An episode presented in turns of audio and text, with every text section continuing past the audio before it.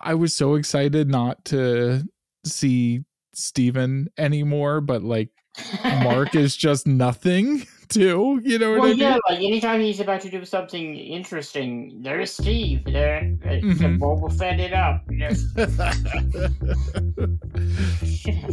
terrible.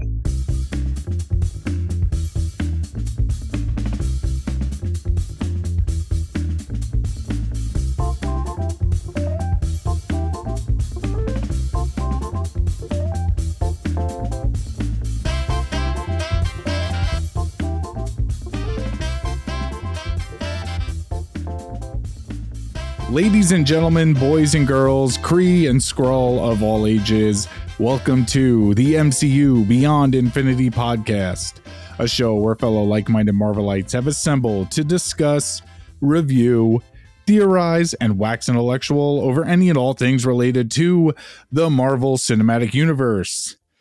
My name is John, and I'm thrilled to be joined by my co host and fellow Egyptian God Council member, Travis to break down the third installment of the newest MCU Disney Plus series, Moon Knight, the friendly type.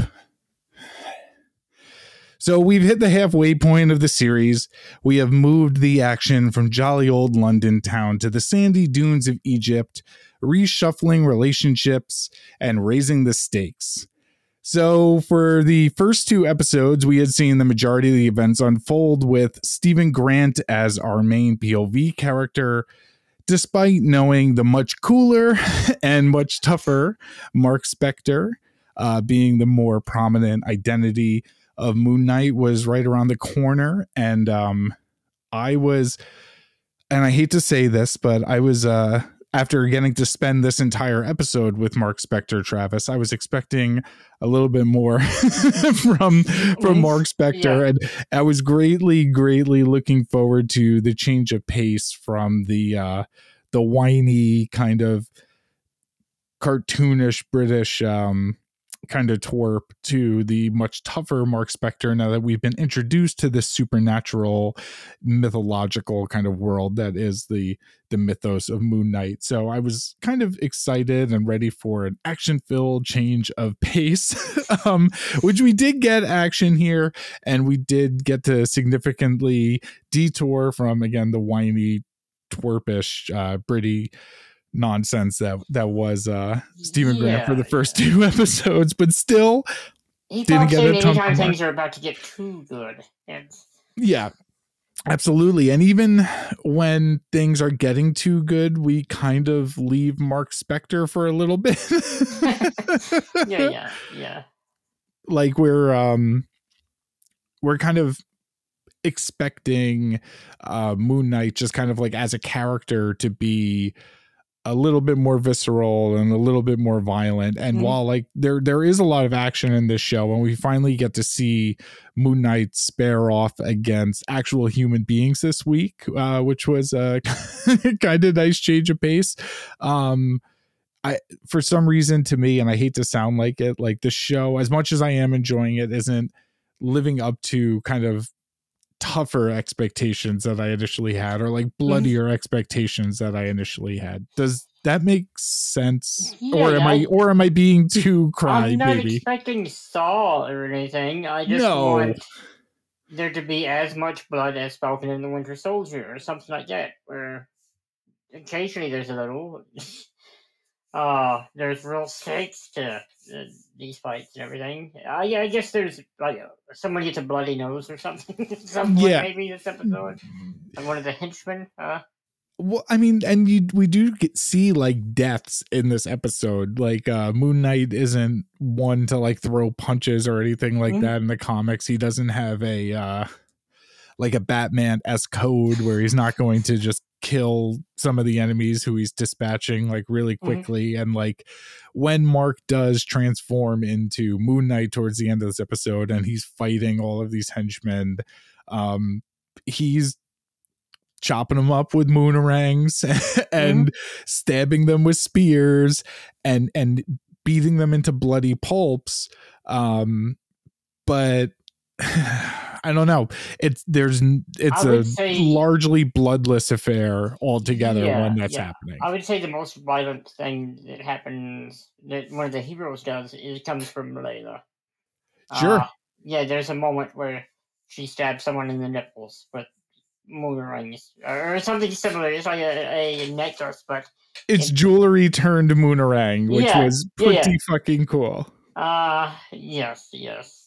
And honestly, this episode did give us more Layla, which I am liking a lot. Mm-hmm. Um, May Calamaw E, I think is how we pronounce it. Famously not good at pronouncing people's names. I mean, you didn't call her uh, calamari or I did not call her May Calamari.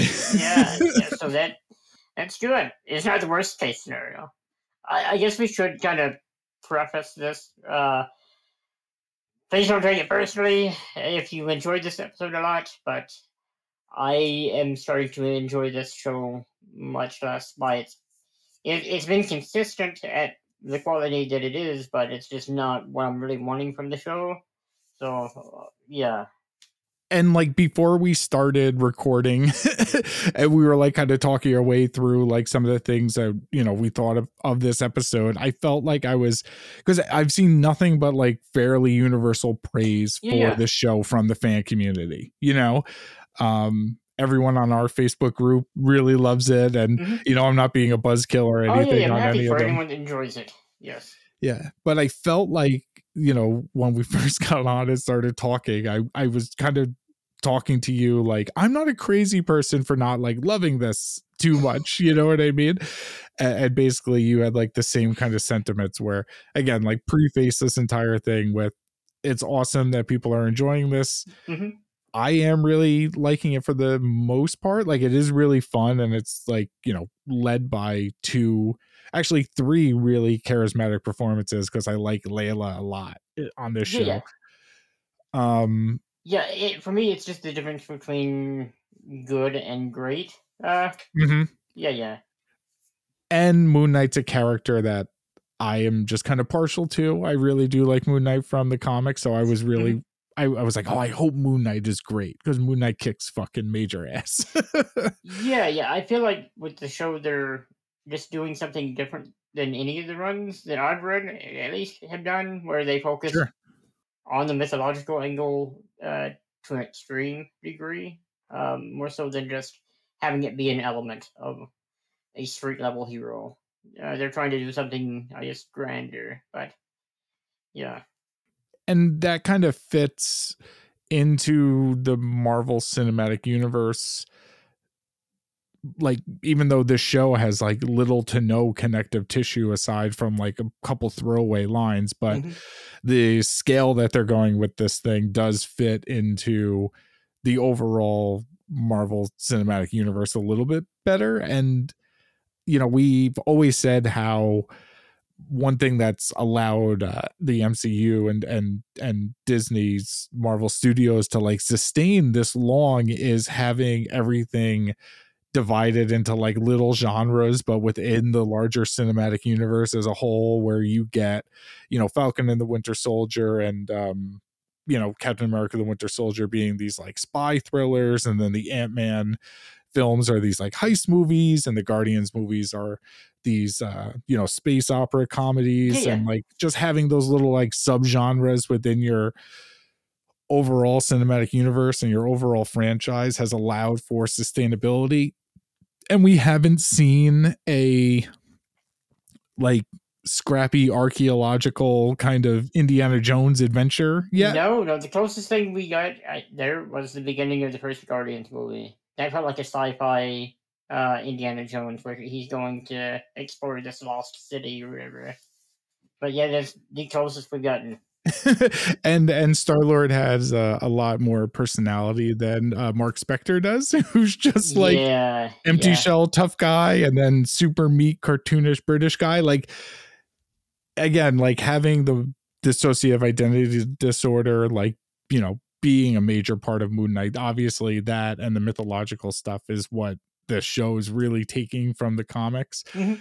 um and and having all these various personalities does give Oscar Isaac a lot to do, but um it is a lot and I don't know. I don't know. I hate to I hate to be a buzzkill about it, but I don't know. I do yeah. like Layla though quite a bit. Yeah, I, I Um, think she's an improvement over the love interest in the comics. It's just kind of a love interest in comic books for me. Mhm. Just, uh, yeah, yeah. Yeah in in the comics moon knight's um love interest is a girl by the name of marlene who eventually becomes like mark spector's wife um gets knocked up by jake lockley mark spector's uh other uh personality and is the daughter of the archaeologist who was killed during the mission that that got moon knight killed as well Mhm. um and you know got his superpowers granted to him like she's a large part of the moon knight origin and obviously her name is layla for some reason on the show i'm still not really sure why they I changed the have a theory on uh, some of that. Like it, it, it coming off of a theory that you had on either last episode or the one before, but okay yeah. i think it has a lot to do with them wanting to tie the show heavily to egypt and like having actual egyptians on the show and actual Yeah. egyptian representation on the show a lot yeah, you know the uh, the showrunner. Uh, I don't know if you've read any of his interviews in the lead up to the show, where he's been bad mouthing pretty much every show that's ever been said in and how fake it is, and uh, how he wanted to give an accurate representation of what Egypt actually looks like with real Egyptians and stuff like that. More power to him, but yeah. Are you getting um anything from the way that the show is filmed uh that makes it feel any different from any of the other uh shows that you've seen set in Egypt like uh do you feel Uh, like this is better representation than uh those scenes in Indiana Jones Oh, yeah. because I'm kind of getting the same question. Yeah, yeah. I'm Are you seeing- I'm noticing that? pyramids and deserts and me too a place where people are hitting people with sticks on horseback. That is the biggest difference, and I Yep. don't know where that's supposed to be. Or are pyramids like yeah oh, there's a lot of those uh Yeah. those markets like really crowded markets where yeah, people are selling things Yeah, yeah, Yep. yeah. It just doesn't.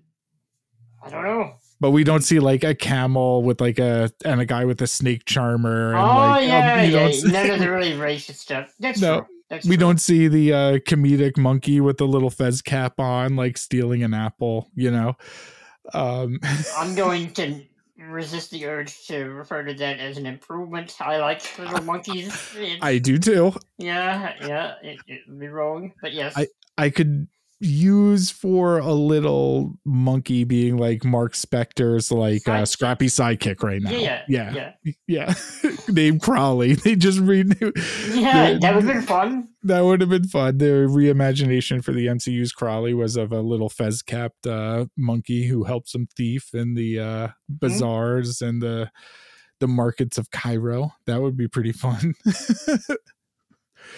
um, in terms of direction, uh, we kind of mentioned how last week um, Aaron Moorhead and Justin Benson had directed episode two with the cinematographer from uh, movies like The Green Knight and Ghost Story, all the um, David Lowery movies, and you know he he was the cinematographer on You're Next. But again, um, Benson and Moorhead are two. While they're not like big name directors, No, they're no, but they they're very like they have their own style. They they have their own following, and they they make like heady, strange science Mm-hmm. fiction horror. Um, and we were talking a lot last week how we didn't see any imprint of them like kind of on that episode in terms of like craftsmanship or anything like that. And now um, the other director, Mohammed Diab, who kind of serves as um, showrunner, it seems at this point, you know, Yeah, uh, um, he's the one who I see like all the interviews with. He he's returning to direct this week. Um, and again, I don't see like a ton of like filmmaking flair. Yeah. yeah, yeah. It it feels fine, but just fine.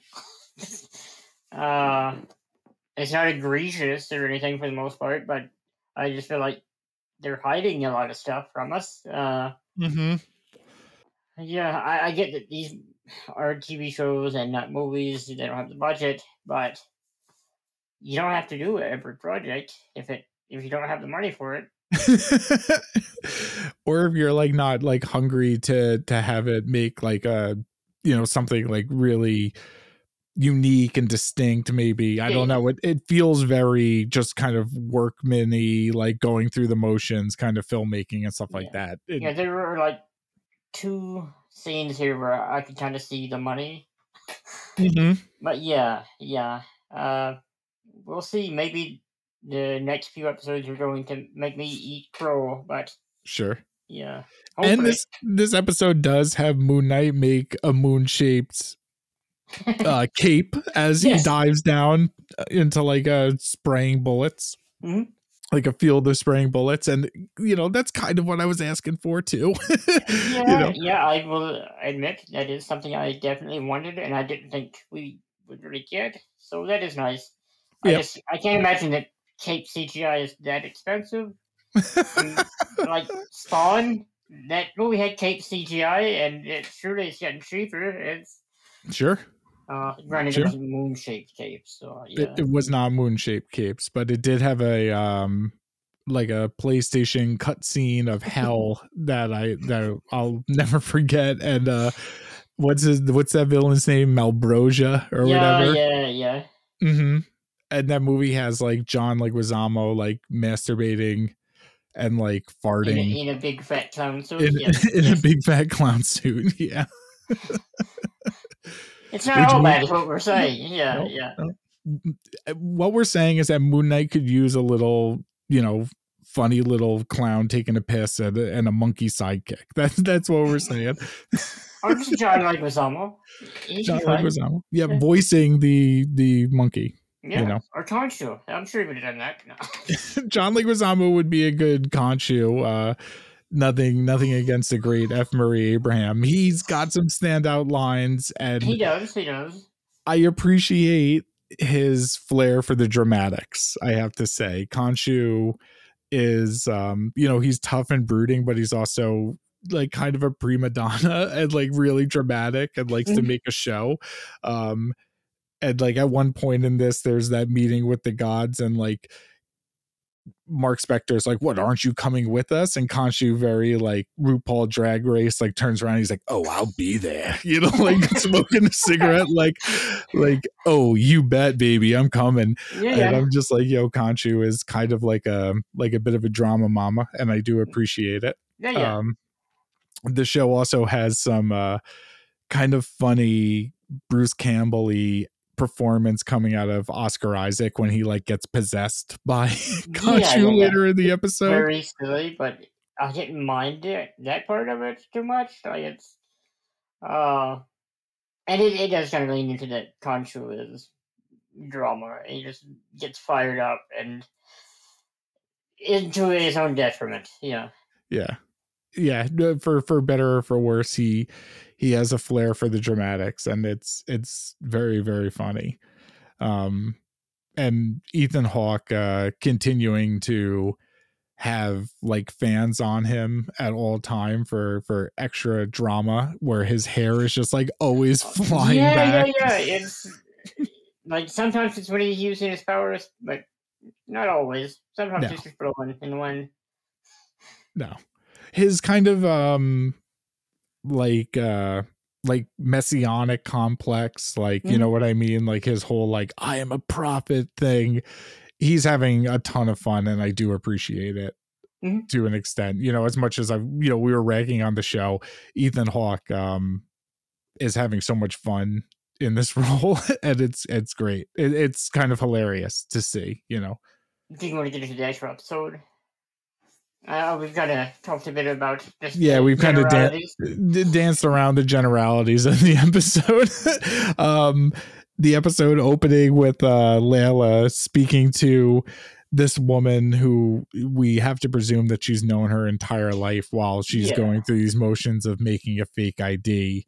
Um, you know, and just like dropping exposition on us with um, you know, general statements about Layla's dad being an archaeologist and Mhm. having dragged her around with him his whole life and things all to kind of get us, you know, into um knowing Layla a little bit better, like stuff that you can kind of see about her, like world worn, uh, world weary kind of uh, daughter of an archaeologist who died, who Yeah, knows all the inner workings of this criminal art dealing and things along those lines. Mhm. I uh, oh God, when you describe it that way, it does sound like there's some Sharon Carter stuff going on. Just Yeah, I know. I know. uh, yeah, I was a little bummed that they didn't get the uh these artifacts belong in a museum line at, at any point in the episode so far. If they're really wanting to, yeah. they own the rights. Uh, Yeah, and they might as well have. She's she's uh, Karen Allen basically in the Indiana Jones movie series. You know what I mean? She's a very similar character. You know, knows her way around a gun, all that kind of stuff. Yeah, yeah. I'm curious to know why she needs a fake passport. I assume she's a native of Egypt, but uh, I guess not. Sounds like she's a wanted criminal of sorts in Egypt potentially But too. she used her real name on the passport, and Hmm. isn't her real name. oh, her I- real name was on the passport. Yeah, yeah, that's what kind of threw me off about it. You can get a fake passport, you don't put your real fucking name and your real fucking picture on it. That doesn't make any sense to me. I Yeah. It's like shaking cat litter at fucking a cat. To, I'm very mad I was on um the Androids Amazing podcast with their friends at Androids Amazing Comics earlier this week on on their podcast to talk about Morbius the Dracula man, which we won't make fun of on this show because we did retire making fun Yeah, of yeah. its uh its lead star. We have retired making fun of Jared Leto uh officially, but when I was on it, I had mentioned, "Oh, just wait, I'll talk about shaking poop later," and, and they all looked at me like, "What the fuck is he talking about? Like shaking shit?" I was like, "Oh, Morbius knows all about shaking shit." Um, because uh, there's a scene in fucking Morbius where like a, a detective like they're like scoping out some girl's apartment and he like picks up the bag uh, the the kitty litter box and like shakes it instead of like whistling to the cat and it's like cat's not even here took the cat with her like shaking a bag of shit would actually call the cat over to it yeah, yeah, it's. Uh, I think the cat would probably know the difference between kibble and kitty litter, like the sound of it. Uh, and that one's made of shit you know yeah. um and you're stirring up the stink, so surely it would, yeah. Yeah. I forget if it was Tyrese or the the cop who was playing Tyrese's uh, you know, partner or whatever. That's Mhm. Their whole bit. There's like two tough guy cops chasing after him, and one of them is Tyrese, who mentions at one point, like, I'd like to thank you, Dr. Morbius. You your fake blood that you created that you have to drink to stay alive saved me in the Afghan war. Mhm. Um but like we don't know why he says it and apparently Tyrese posted on his Instagram like 2 weeks ago a picture of his character with like a robot arm like firing guns in the woods Mhm. and it said like just you wait to see what a badass my character Luther Strode's gonna be, blah blah blah, with Oh, his yeah. bionic arm. But we never got to see his bionic arm. All it did was shake kitty litter for a for a couple seconds. It's such a waste of um, you know, Tyrese's bionic arm. That would have made it a little bit cooler of a film Yeah, yeah.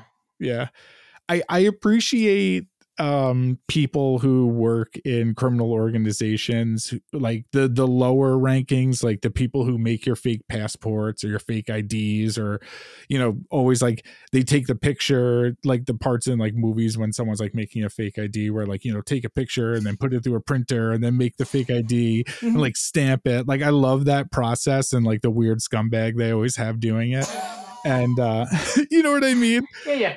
Like there's one in like hackers you know there's always one in like a cop movie things like that um i like this lady helping her and like the parts where she was like having her like put the cool goggles on her Mhm. so she could like see a little bit better all that stuff was kind of neat It was, it was. Mhm. the uh shout out to the subtitles of this episode too uh confirming that this character's name was uh Ligero who is a character in the Marvel comics of Egyptian origin uh like a weird uh golden age character that has nothing to do with the sketchy Oh, passport lady Mhm. um who was like uh ancient Egyptian pharaoh that got like sunk into a city like Atlantis and then came back as the Dynaman and fought with like the the human torch and the invaders, you know, and Yeah, like that entire era. But I don't think we'll see this lady shaping up down the road for the Dynaman. quite spry enough. Yeah. No, no Dynaman spinoff. Uh-huh. Ethan Hawke um having the time of his life uh pretending to be like a like a fake Jesus like figure kind of like walking through the the desert. desert. Yeah. Yeah, out in the With desert. his uh, sidekick who like suspiciously like Joss Whedon. I uh, I don't know if you noticed that, but when we, they first got to it, I was like, "Why is Joss Whedon there?" It's and it, it, uh, it's not in every shot that looks like him. It's just some of them. It, it it's odd. Disney uh hired Joss Whedon to come on to pay Penzance and they have like Ethan Hawke like whipping him on yeah, yeah. on screen just like public trial um Ethan Hawke with the the the sacred scarab too Mhm. um finding the tomb and the This is He's here. all. Don't worry he's here Yeah, yeah. This is all uh, technically Indiana Jones type stuff, but it just wasn't all that interesting to me. Yeah. uh, and- yeah, I don't know. Uh, it's missing uh the notable cool like score and great cinematic shots of like sun setting and Mhm. people sweating and all that kind of stuff it but conflict on the way to the uh, the site, sure featuring a very charismatic lead of some description. Yeah, Mhm.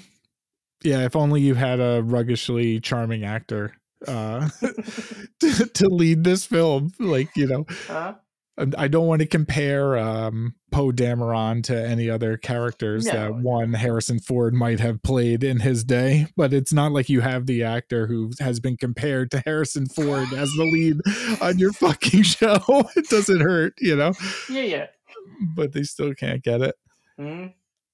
It, it is funny. not. It- It, it's funny how Oscar Isaac gets sucked into big franchises and like you know is still thought of as um you know like an actor's actor kind of and like you know the uh comparison like the Al Pacino of our generation you know what I mean and and he does do those like great critically acclaimed stuff but he He also gets roped into stuff like uh, X Men Apocalypse. Yep. Uh, yeah, yeah, Yep. and it's hilarious. Uh, yeah, Yep. and Poe Dameron like you know yeah. the, character was famously cucked by Laura Space Stern in and Mhm. and space uh what's her name um mary poppins uh you know like famously hated on s- sequel Oh, series yeah, like yeah. shit like he, he's also like involved in like just stuff that people don't like that i still think he's really good at like Mhm. he's funny that for every x-men apocalypse he's got his ex machina you know Yeah, yeah, yeah.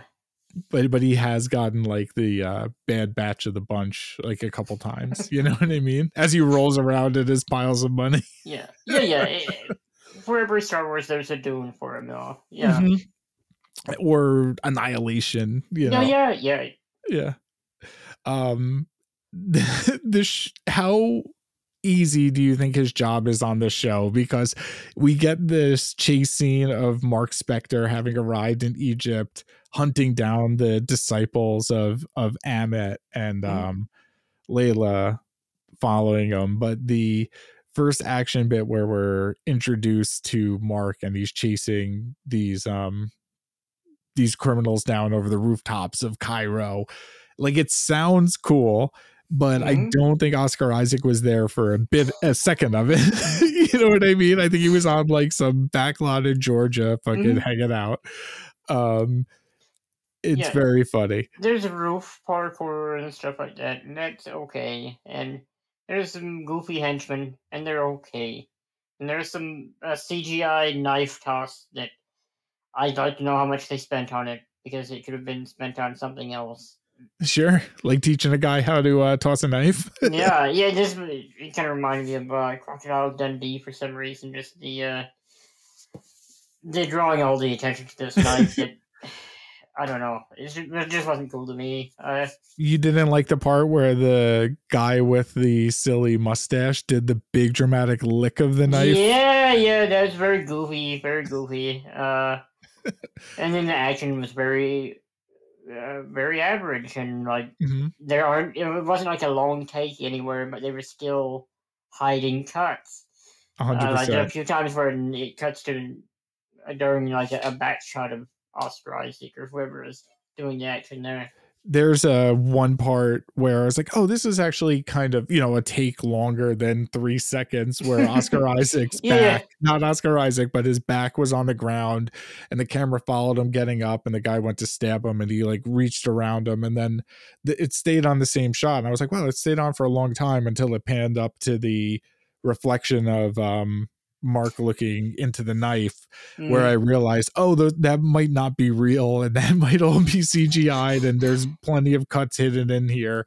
mhm. And then uh, the only bits of Oscar Isaac's face that we really see in this are of close up tension shots where he's basically got him in the ropes. You know what I Mhm. mean? and, yes, um, yes. Uh, yeah.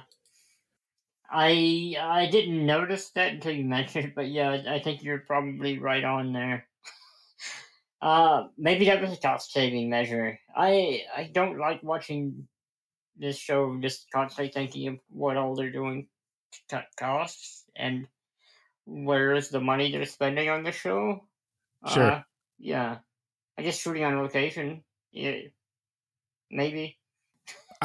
Do you know how many steps uh, Oscar Isaac took in the jolly old uh, country of England while filming this uh, series? I do not.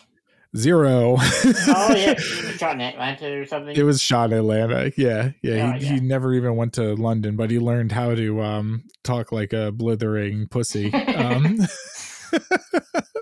yeah, they they're definitely intent on giving us a version of Steven Grant that I increasingly dislike with each episode. He Uh, gets uh, increasingly more cartoonish, Yeah. where you know um, we were ju- like just saying like the only shots we get of Oscar Isaac during this entire fight sequences are these like close up like I got the guy in the ropes and I'm gonna say something quirky to him, or him looking into the reflection of like whether it be like a puddle nearby or a mirror or a lot of this guy's gigantic knife that he Mhm. licked a couple seconds before, and it's it's all uh you know Oscar Isaac making silly faces saying like don't do it Mark please don't do it oh no and just being Yeah. like C3PO pretty much That's pretty accurate. That's pretty accurate. Uh, Yeah. I will say that the action isn't the worst in the MCU by any, uh, because like the the Loki scene exists. Sure. The the Time Masters sure or whatever, but yeah I was going to ask what you think the weakest points of action in the MCU were Mhm. that was like the, the lowest probably for me. Uh, sure yeah because the films have all been fairly consistent with the action Yeah, you know even when there's they some dodgy CGI here and Yeah. there, but but they always go out of their way to have a couple sequences of cool hand-to-hand combat and this it Mhm. just feels like such like par for the course kind of you know here's a fight scene now you know and you don't really get anything and these reflection shots like oscar isaac is obviously having a blast doing it you know Mhm.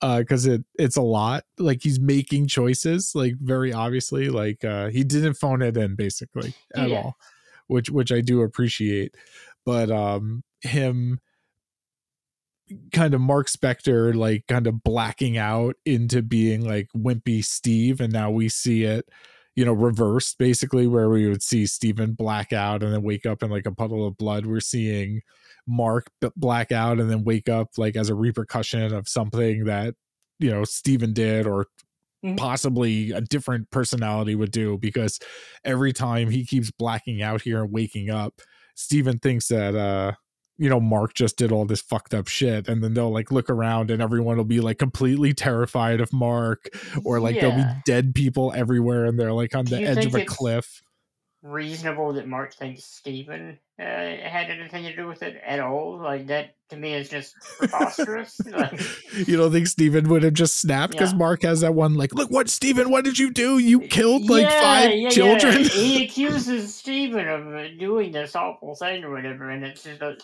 Mark's just not very smart. I don't think. Mark is such a blank slate, like yeah, tough guy, action guy, like does nothing but like flips guns and barely says a word. Mhm. you know, he's like a non-character character. Um, and some of the stuff that Mark says is very silly throughout this uh this sequence. Mhm. Um the um teenager committing suicide bit was uh got an unexpected laugh chuckle out of me because this is where Khonshu is like bring him to the edge and tip him over he'll talk don't worry about it and Oh, then yeah. the guy cuts himself and like kills himself in the name of Ammit and uh Khonshu's leaning over like hmm I thought he was gonna talk like that yeah, yeah. My gauge was off. Uh, I Yeah. like the shot of Khonshu on the cliffside, and even more so the next shot with Khonshu hanging out on a beat up car, which uh, was satisfying in a weird way. I, I don't know. I didn't know it was, it was satisfying sexually in ways I never imagined Yeah, I don't know why, because it like we've seen him in other modern day scenarios, we're just hanging out in spots, but he was relaxing. He was like sitting down and it made me wish a George Miller's Moon Knight movie existed. The way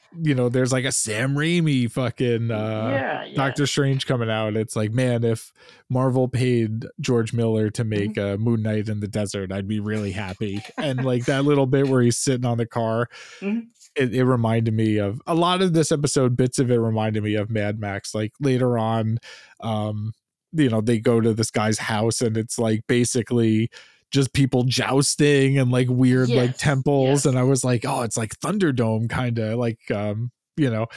But um yeah Khonshu looks fucking cool. Like i i don't i mentioned how they they have had like an on-set presence like a Mhm. motion capture of Khonshu i didn't know how much of it was like all motion capture like green suit how much of it was like just clothes and shit thrown on top of a green suit you know yeah, yeah. I figured the head was fully CGI'd, but like I think it was fully CGI'd for this entire episode. But Khonshu looks awesome. You know Mhm. what I mean?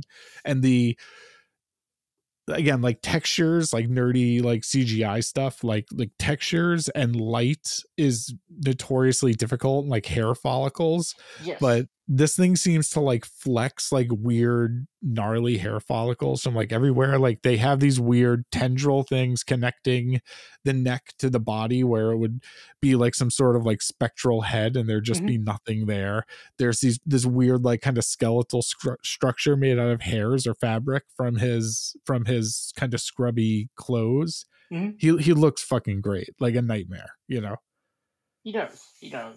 I that is where where I don't really have any complaints. Contra like he great consistently. Uh mm-hmm. more so than the Moon Knight suit itself, where sure yeah. do you like F. Murray Abraham and the kind of uh again like we called it like venomy kind of khonshu you know but like him kind of just being like trying to be snappy and trying to be quippy and trying to be funny you know Mhm. do you like Uh, I don't dislike it, but it took some getting used to, I guess. Uh mm-hmm. it's fine.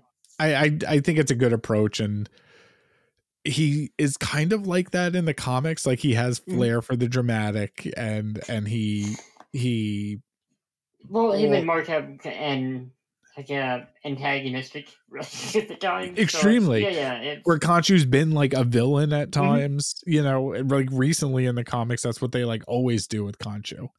Mhm. That's what they did halfway through the Lemire run, right? Um, Jason Aaron had um, a Khonshu event in his Avengers run, right? to be more specific, uh, specific, it was called Age of Khonshu or something like that, and it's terrible. and it's not so hot.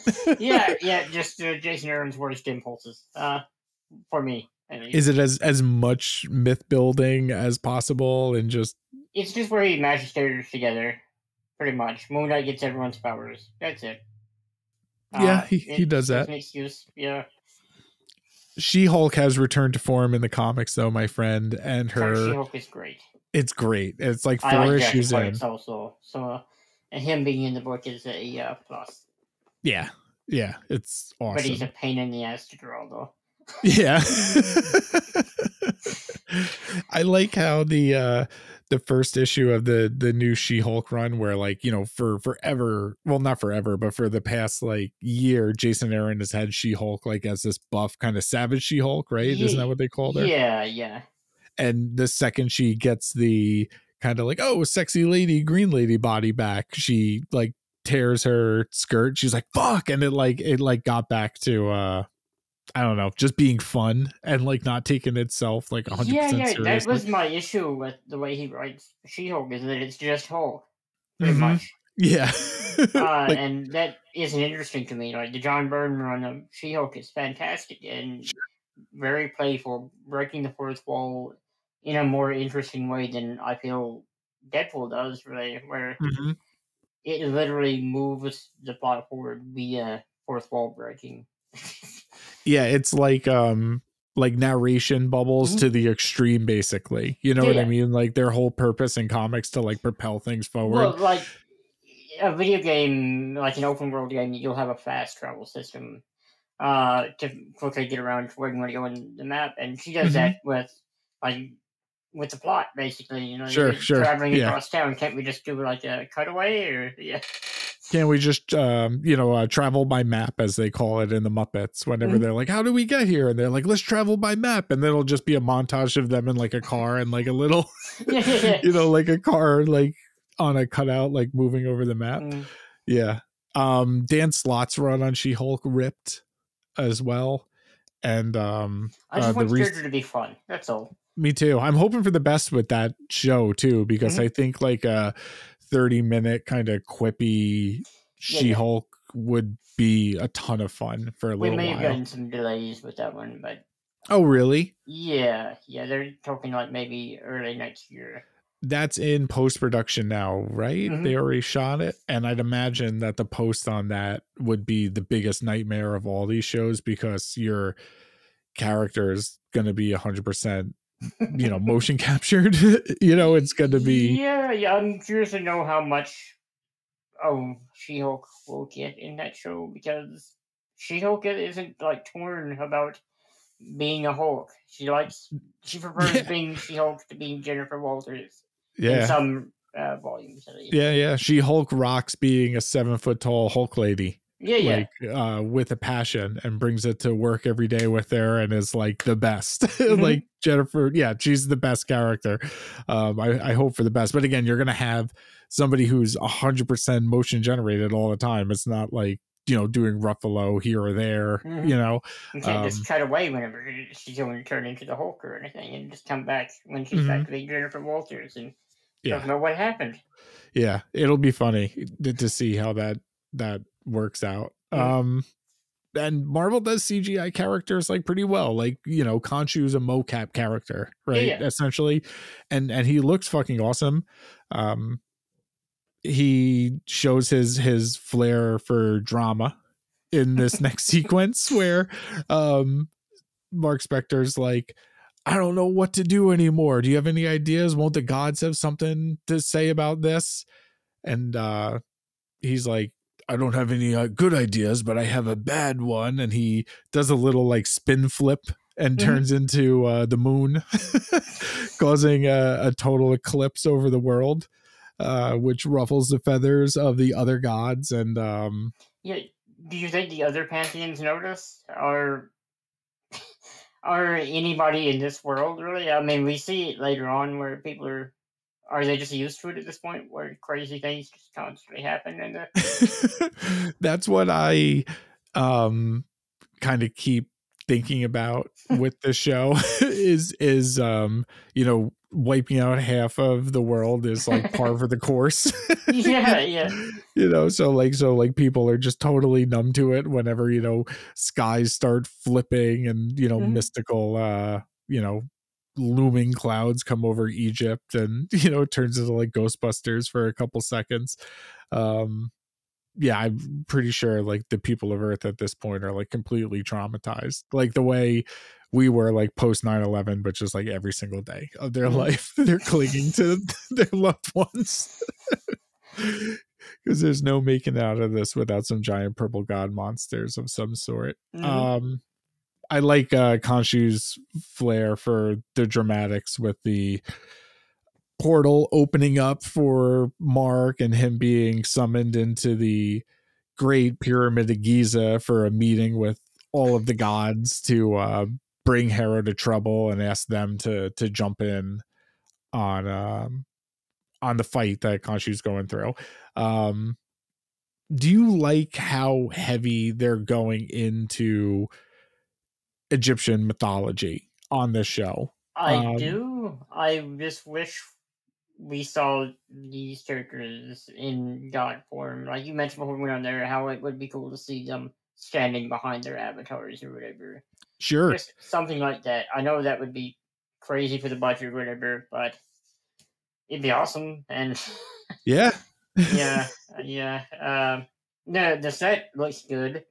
And that is one of the areas where I do see that they spent a good amount of money. Uh, so that's nice. yeah, that definitely looked like um like a set that you would build at like a Pinewood Studios or something like along those lines or like one of those massive Disney lots down in Atlanta. You know what I mean? Yeah, yeah. Um Did you notice the number of gods that are here? Because I- supposed to be nine total, including Ammit and Khonshu. There are only five. five, Seven yeah. total. yeah. and I think Bast is one of the ones that's missing. And I thought that, like, you see a, a cat god statue, so I assumed that was going to be her, but that's Tefnut. Um, Hmm.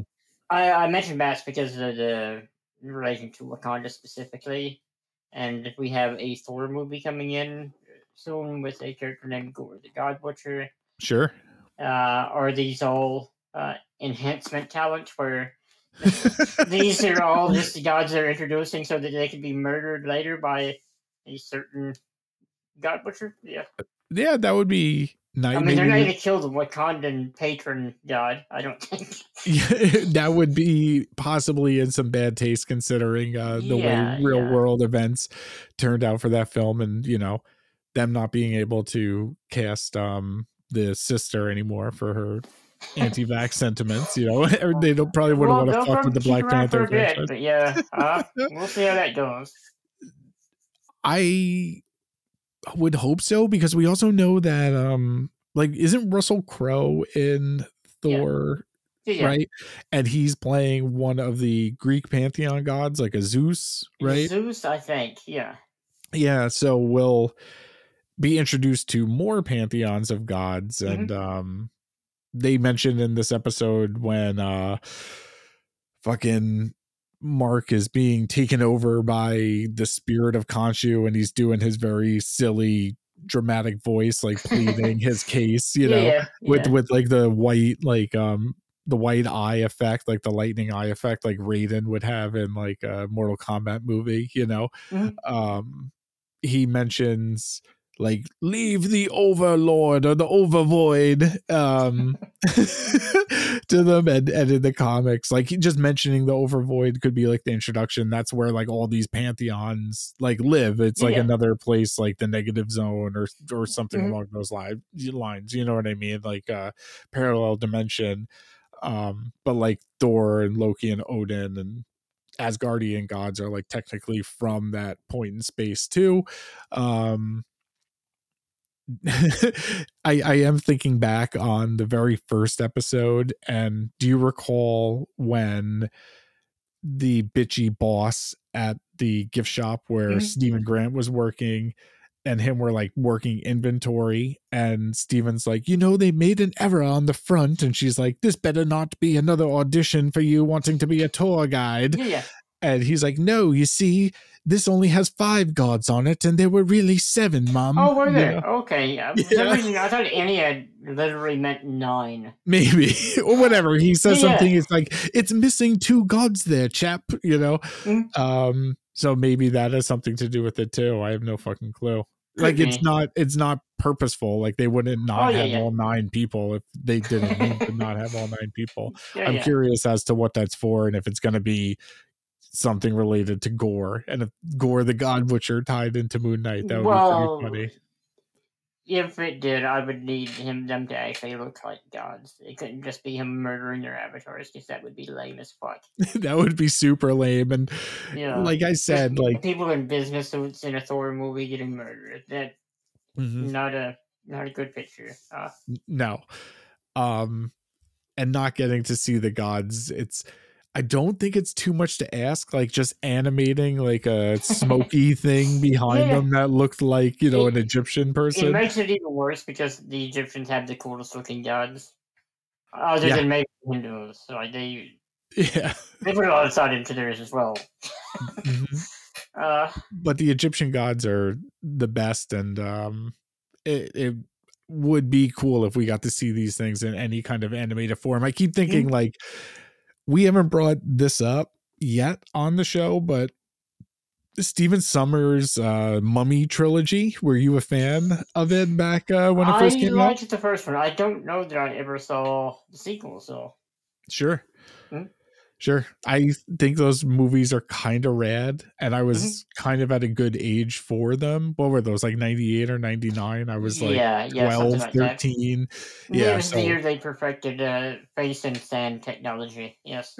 uh it was always face in sand face in water or face in like um objects in houses like Yeah, uh, yeah, curtains Mhm. or uh, smoke or or wallpaper you know what i mean i'm thinking of uh the haunting with Mhm. uh liam neeson and catherine zeta jones have you ever seen that movie I have. I saw that in theater. Yes. yeah Uh, there's a beheading at one point.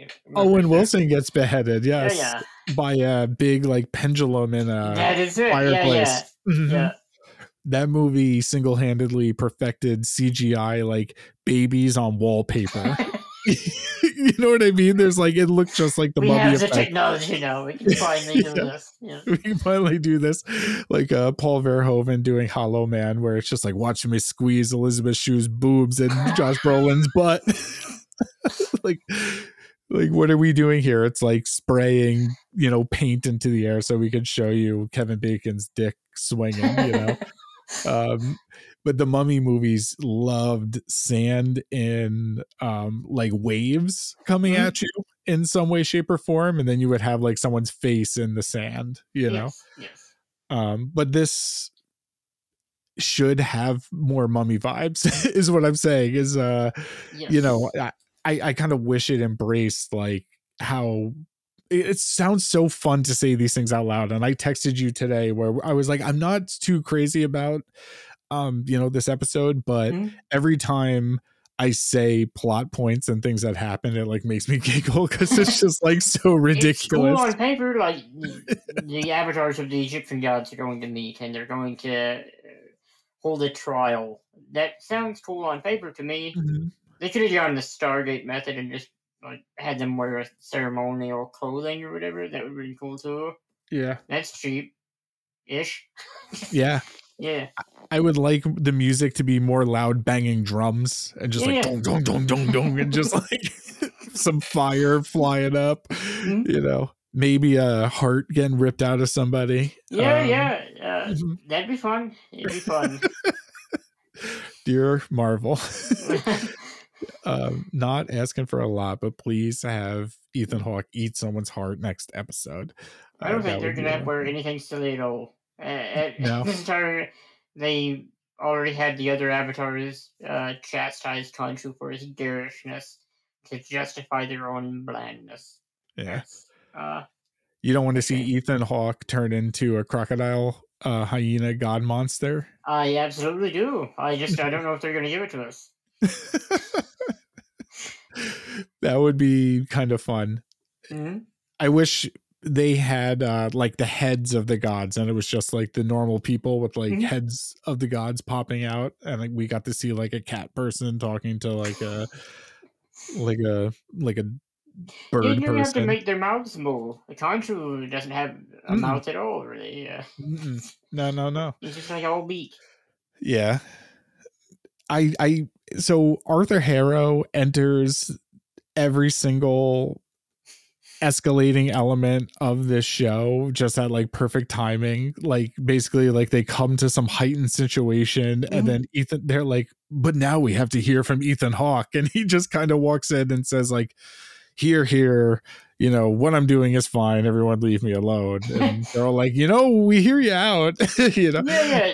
The the egyptian god's justice system is worse than the american justice system i think where they just take ethan hawke's word for it. Mm-hmm. and then Khonshu doesn't mention his evil cane that's directly linked to Ammit or anything. Mm-hmm. uh if I was Khonshu, I would have just been like, lift up his arm and show yes. he's got a magic tattoo. Just lift his sleeve up and yeah, show him the magic he's tattoo. literally branded with this evil god's symbols. Yes, mm-hmm. it is very easy to investigate, and mm-hmm. they just dismiss the uh, the mentally ill person here, and mm-hmm.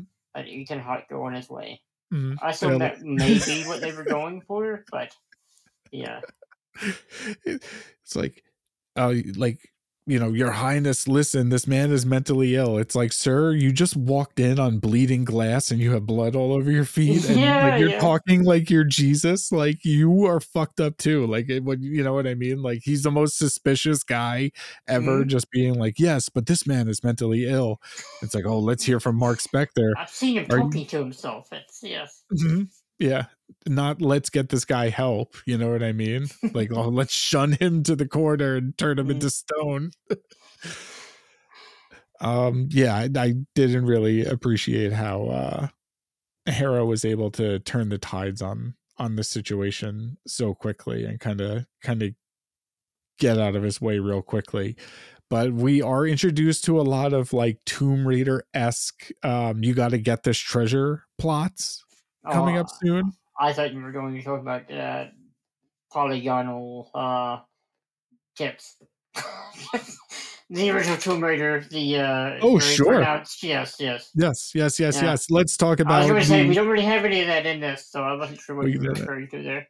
No, but, but I do remember the polygonal tits very well at a very young, perfect age for me to have them right in front of my face. And like at one point, I couldn't afford Tomb Raider, but I had like a Game Informer demo that was the first level, and then you got to like run around her mansion and like torture her butler. Do you remember that? Sequence? I did the training mission. Yeah, yeah. I yeah. You can die in the training mission. I remember that. Like, mm-hmm rotor neck jumping off of things. But I remember playing the shit out of that and pointing out the boobs, obviously, every single time I showed someone. Yes. They're so unnaturally.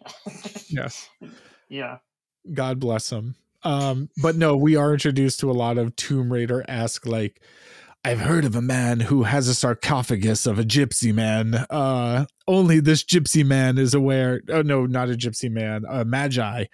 Um, mm-hmm there's this ancient magi who knew of the location of whatever this god's name is you know um burial Alex, statue yes. yes um and and Layla's like, I know just the guy. It's a man by the name of Anton Mogart who has the sarcophagus.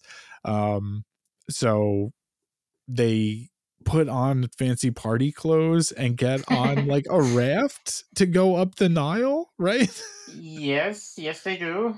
Yes, um, which is very strange, and they reminisce about their marriage um, and how at one point it seems like they were happy with one another and got along, but this guy seems so like like blank like he's the blankest person ever like mm-hmm. anytime mm-hmm. she mentions anything he's just like yeah sure cool yeah this like, could have been uh, boat stuff like this could have been boat stuff, stuff. but mm-hmm. it, it just is on a boat but it is not um, same quality for me uh.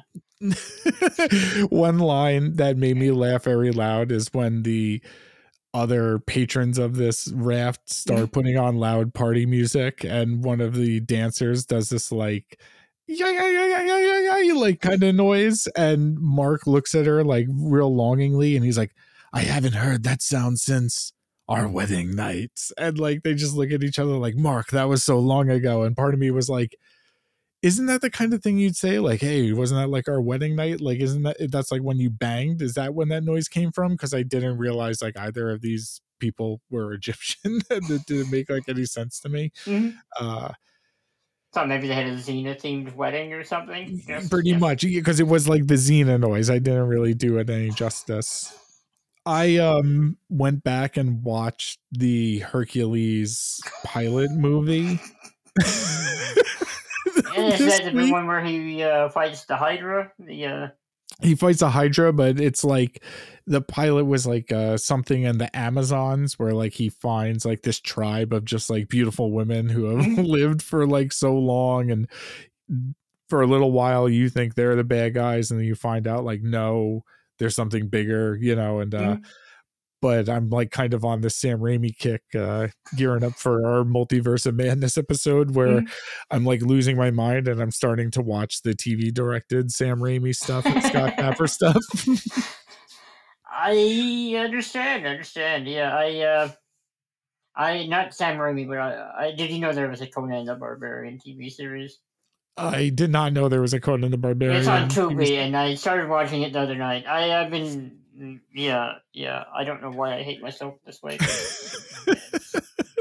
when was the uh conan the barbarian television series airing I think like ninety five or something. oh so it coincided with the craze of um of hercules the legendary series and xena the warrior yeah, yeah, princess Yeah, yeah. interesting interesting that's funny that and highlander obviously Mhm. another show that you watch some of and i watched some yeah, of yeah, we- yeah. we- we I, I liked it when I was a kid, and Yep. yeah, yep. I'll get a samurai, uh, a Highlander sword from QVC at like four in the morning with my mom's credit card, please, like I did once upon a time. Um, the pilot for Hercules is surprisingly fun to watch because it's very Sam Raimi. Okay, yeah, yeah. But that show is so like it's on in the background while you're kind of stoned in high school, and I was just like, "Yeah, this show's kind of cool," but it ended I up was airing. very impressed with the Hydra CGI as a child. Mhm. Me too. Me too. it may be one of the uh, worst looking things uh, imaginable now, but yeah, yeah. It, But they do a lot of stop motion in them. oh, do And, they? uh, okay. They do. They do. They do quite a bit of that. And it's quite a bit of um like just funny whimsical music with like guys with no shirts and like hot babes with like metal bikinis riding on yeah, yeah, horses. they're their best uh, effort to emulate a Frank Rosé drawing or something. Yeah. Uh-huh. Uh-huh. Yeah. Are Or painting, you rather. Uh, are you going to be seeing the Northman later on this week? God willing, I I hope my theater gets it. Uh, Yeah. I would like us uh, to talk about that, whether it be online or offline. But I have not been more excited, I think, Travis, for like a movie release. Like the Batman was kind of close, but like my, I get like butterflies in my stomach sometimes thinking about how excited I am that Hollywood gave Robert Eggers $95 million to make a movie. You know what I mean? yes, yes. Yeah. Like I'm a big fan of uh like the quote unquote blank check factor as the blank check podcast would call it where like a director that you're kind of rooting for from back in the day like who made a couple okay movies ends up with their big blank check movie, you know, like uh Ryan Coogler kind of got his with Yeah, yeah. Black Panther. Um I like that uh Robert Eggers is going to be a 95 million dollar like Marvel budget movie about Vikings and it has Bjork in it as like a witch queen. Mm-hmm. Good Um, casting there. Uh, Yeah. and it's got a scene where Willem Dafoe plays like a soothsayer and like screams at a child in like a you know like a cave somewhere, you know, which uh sounds delightful, you know. Um Good. Yeah, I'm very excited about very excited about that. Um doing everything I can to not talk about uh Moon Knight. so um they get to this gentleman Mogart's compound and it looks straight out of what I called before uh the Mad Max Beyond the Thunderdome syndrome where it's got a Mhm. bunch of shirtless dudes on horses playing some sort of weird javelin match like beneath Is that what two Egypt looks like? Is that what the uh, the guy was talking about? Where they just have javelin matches in compounds with yeah, with giant neon pyramids with stolen mummies in them. yeah, yeah. Uh, I mean, it's possible. I've never been. I have never been, but I'm down and I like their style. Like I was very impressed by um, whatever the hell was going on here and how anyone could possibly get away with it. It was very flamboyant and crazy. And at one point, he's like, "So that's what this guy gets his rocks off doing, having javelin matches for his enjoyment." And she's like, "Not at all.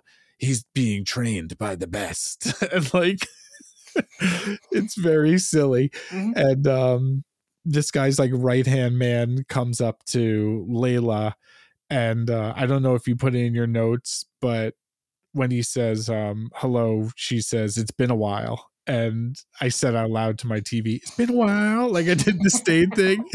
Yeah. yeah, it was pretty funny. Um, he also mentions, um, "I wouldn't think you'd have the nerve to show up here since uh, you know whatever happened to us in Madripoor last time with our friend Anton." Um, which I think is the first time anything from the MCU has been directly referenced in the series, with the exception of the poster of what was Yes. the name of that organization? Uh, the Global Repatriation Council? Maybe? Yes, from um, Yeah, yeah, GRC, that's the it. Bucky and Sam show. Yes, yes. Or Yeah, the Sam and Bucky show, more accurately. I should. It depends on who's playing top and who's playing bottom that yeah, day, yeah, yeah. which is why we need more boat stuff in Moon I Knight. think it's to determine. firmly, I think it's firmly the Sam and Bucky show because Sam's plotline gets a proper send off. Bucky's does not. This is true. This is true. But Bucky did get the cry next to that little old Japanese man. He does. He does. Yes, which is some sort of reconciliation for something. Um, this uh, mention of Madripoor got me excited, obviously, because maybe we'll get to see Wolverine, which would be Mhm. fun, but I doubt it. Uh, they just like saying it. It also has me a little worried that our friend Layla has some sort of connection to Sharon Carter, who's uh, running Madripoor as the power broker, revealed in the uh, Bucky and Sam, Sam Oh, and Bucky yeah. show. The evidence is kind of mounting at this point. Uh, that yeah, I didn't put that connection together or whatnot, but I hope this isn't the show that gets burned with that. we were not big fans of the Sharon Carter reveal. Find me Uh, someone that was. I don't know many people who were. That did not go over very well. Um, no offense to the actress who plays no, Sharon wasn't her Carter. at all. Just, No, I'm a Uh, big Emily Van Camp. Is that her name? That is correct. Yep, big fan of Emily Van Camp, friend of the pod. But um I was not a big fan of that reveal and Layla's like connection to the seedy underbelly of Mhm. like you know antiques and art and things along those lines. It's just something that Sharon Carter would be involved in from what we've seen her be involved in. That's how we got the delicious Baron Zemo dancing sequence yeah, yeah. along with uh, our friend in the beginning, the um the person I was applauding for her cool visors making the passport and the IDs and things Yes. like that. Uh do you recall her having like a jar of candy kind of with her? I do not. Yeah, she like feeds her like a little jar of candy. And I had in my notes, I wonder if this is Turkish delight and remember Turkish delight or remember Baron Zemo Mhm. and uh he's still running around somewhere right just being uh delicious what happened to zemo at the end of He's in a Wakandan prison, I believe. that is right Mhm. That is right um yeah so they show up at this uh party to see the sarcophagus right? Yes, that is exactly what they do. yes and when he's like in the sarcophagus chamber that's when Whoa. layla comes up with the idea to like you know use Steven to their advantage. Like Steven knows all this stuff about ancient Egypt. He'll be able to have us figure out super Egyptian hieroglyphic clues faster. Yes, you're you're um, omitting the bit where Mark negotiates his way into uh, getting to see the sarcophagus. he Uh, says I want to or something right Yeah, He's yeah. like, Anton's like, I need to know why you want to see it, and Mark is, I, I would like to see the sarcophagus, please. I, yes and that is good enough for this fellow. Uh, he asked him have you ever had sex with a pharaoh I'm gonna put your pussy in a sarcophagus yeah, I just Which is a Kanye West much- line. Oh, okay, okay. Yeah. I am not familiar. I, uh, sorry I am an old man. yeah I'm sorry Uh, And he'll claim that you bruised his esophagus. So yes. I don't think they put anywhere near that amount of uh, effort into that dialogue. no, into Yeah. Mark Spector's uh, character in general in this episode. Mhm. Um, during the whole Ennead scene where you know he's talking to this other god who's like presumably had romantic relationships with uh, the crow monster that is Khonshu. She's saying like, wouldn't he mention an old friend and liking her melodies? And I'm thinking like, oh, this is kind of fun, like Xena the Warrior Princess nonsense, and I'm having a good time. But then, uh, what's his name? Oscar Isaac's Mark Spector is just kind of like, yeah, sounds cool. Sorry, bye. Like he just doesn't do anything. Yeah. um, and then and then here, you know, oh, we're gonna pose as a married couple, blah blah blah, and it's like, nice to meet you, nice to meet you. Um, so why would you? I want to hear from Mark. Why would he want to go in? Can I just go in, please? I'd like to see this, please. Mhm. Okay, funny guy. yeah, pretty much, pretty much. Um, yeah, he's a he's a big old ball of nothing who knows how to flip a gun backwards. Yes, you know? they do the Black Widow gun exchange. Uh, Yes. yes. Yes. And then um Steven being kind of catty in like the reflection of the pyramid when he's in there and he's like, "Let me out of the body." And you know, like Mhm. um it's it's all a bit much, but it is it is fun. Steven at least is something. You know what I mean? It's like Oscar Isaac doing something, even though Yeah, yeah. it's getting more and more increasingly cartoonish and kind of ridiculous. Um, and then they let Steven take over and have he he's like cutting pieces Yeah, of he's, the he's sarcophagus. vandalizing the sacred artifact. He's like cutting pieces of the mummy skin off to make like star charts or something, right? Isn't that what yeah, yeah, pretty much. And it's going to be shaped into what we think of as a star icon. Uh, It looks just like a star icon.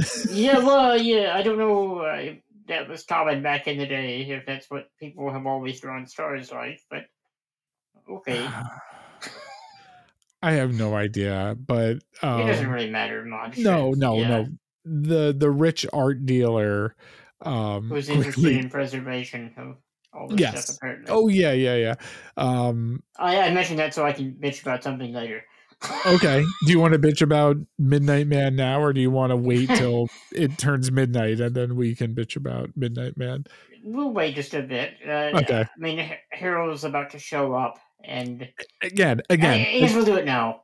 again though like I, I said it before in the temple scene in like every single scene where like tension builds in this episode basically it happens like three or four times where you know the the henchmen figure out that mark is up to something so now they got them all at gunpoint and layla does something badass all of a sudden harrow just shows up and he's just Yeah. like there and he's just like i'm here to talk to you and convince you that i'm right and you're wrong you know Mhm. um and um it's just all like kind of convenient timing you know It is. Now, they did show someone following uh, Mark and Layla as they arrived at this place, but where was Harrow at that he can so swiftly arrive?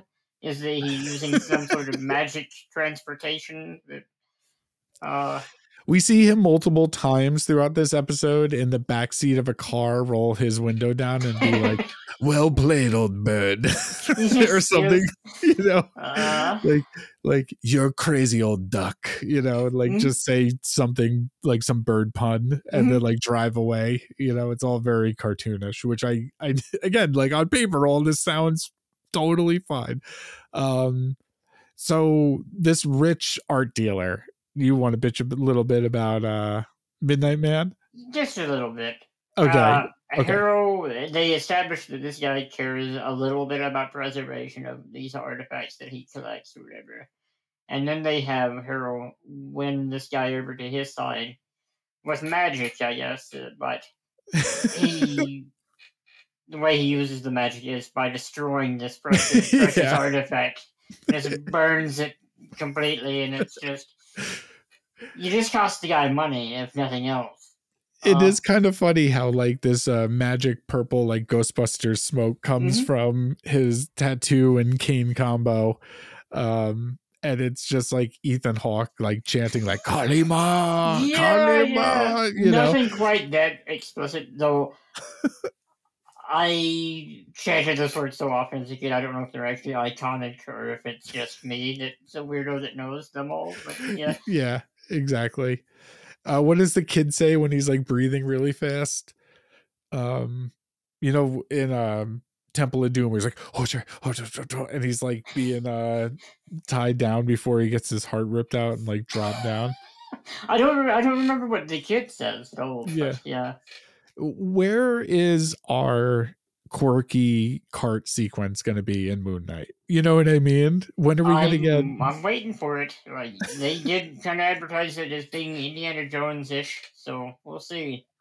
the creators were quoted as saying Indiana Jones meets Fight Club and me saying sign me up that sounds kind of funky you Mhm. know um although I'm getting all filler and no killer here there's not really much fight club either. Just the uh, just the personality thing. Uh, yeah this um handsome um you know clad shirted gentleman uh who owns the horses and this crazy thunderdome facilities, compound yes. Yes. Uh, his name is Anton Mogart, who is a comic book character also known as the Midnight Man. Here he's being portrayed by Gaspard Ulliel. Uel, I don't know. He's a French actor who had recently passed away, which is a bummer because Oh, they kind of set him up to come back as something here, which would have been neat. Um, but uh, this guy had passed away, and I'm thinking, like, where the hell do I fucking know this guy from? He looks 'cause he very looks- familiar. Yeah, yeah. he looks so familiar and then i remember like flashback to the year of our lord uh 2006 and me being in college and probably being on an Ain't It Cool fucking message board and seeing like Hannibal Rising to be written by, you know, so and so and like Ridley Scott not coming back and being like, yeah, no shit, you know, you're making a Hannibal origin story now that the rights got reverted from Dino De Laurentiis to like some random company. The Yeah. second they get it, they like make a Hannibal origin story. And we've cast hot French supermodel and it was this actor, and me just being like, that is fucking weird, you know? And then um eventually seeing the movie, I don't think I saw it in theaters, but I think I saw it on um actual Netflix um DVD rental. Do you remember? I never had the Netflix DVD rental. I still had a video store at that time, so Oh, you lucky bastard. Yeah, I was I was abusing uh the four disc at a time. Oh, yeah, yeah. yeah, yeah, like so hardcore, like so hardcore at the time. Um, but I remember seeing this movie and just being like, wow, that was fucking weird that they ever thought that was a good idea. And and just it kind of clicking, like, oh, that's who this sexy gentleman is. Um so in the comic books, the Midnight Man first appeared in Moon Knight number three in his first ongoing series back in 1981 by Moon Knight creator Doug Moench and awesome artist Bill Sienkiewicz. Mhm. Um, and then he appeared in like a three issue kind of arc where this burglar dressed kind of like the Prowler Uh-huh. meets like Black Panther had been striking all of these like museums and art dealers at exactly midnight every night and the news is calling him the midnight man and there's even some panels where it's like your city's favorite vigilante. No not that one. No not that one. Yes midnight or moon knight has been on the case you know they kind of like make fun of moon knight a little bit in it. Mhm. um and um eventually issue first issue ends and you know we find out that the midnight man is actually this super rich art dealer billionaire playboy guy who's like very like you know studious and academic and like yeah. suave and You like kind of see that with swashbuckling. Yep, Yeah. yep. Kind of see that with this character, and then um Moon Knight ends up beating his ass and fucking kicking him into the sewer, and then his his final issue is him having lived in the sewer. He's gone mad and like collects garbage and builds like art out of garbage, and it was kind of funny. I was like, wow, what you know. the the 80s were crazy you know uh sometimes in like these these c and d list books they always get kind of weird Mhm. um but i was i was kind of excited to see you know maybe this guy will end up being dressed as the silly character when i Oh, heard yeah. that he was announced um here i think they were setting up you know maybe an origin for him to do it later i don't know if he's gone forever But- Yeah, yeah. Whenever you, I first heard they had cast this guy as this character, I thought maybe they were going to have it be a sidekick for uh, Moon Knight because um, Moon Knight, yeah, Midnight Man's son eventually becomes a sidekick for Moon Knight for a brief time, and then becomes a villain. And yeah, yeah, Mhm. that's part of the early 90s mark spector moon knight Yes. stuff right yeah, yeah. Well, there's a crossover round robin uh, something or other, and it, it has like Nova and the Punisher and Night Thrasher. And it's very nineties. The covers are very recognizable to me, but yes. yeah yeah i um i do know that there was like a second midnight man and that would be funny for there to be a child sidekick yeah, yeah. Well, this the in the comics he was a full-grown adult, but with this guy being so young, they'd have to go pretty young for a kid to be. Uh, yeah, a sidekick. Yeah. so after harrow destroys these precious artifacts and seduces the midnight man to his ways we finally get our first glimpse of moon knight in this episode Well- of the show called moon knight I do need to talk about one more thing before we get there, and that is Okay. that uh, Harrow uh, tells Layla that Mark is lying to her about how her True. father died, and that made me think of uh, maybe they'll have her be a villain, have her be the Scarlet Scarab that you mentioned in a previous episode. sure Moon Knight doesn't have a ton of villains, and she can doesn't have to stay a villain. Like, they can eventually come to terms, but yeah.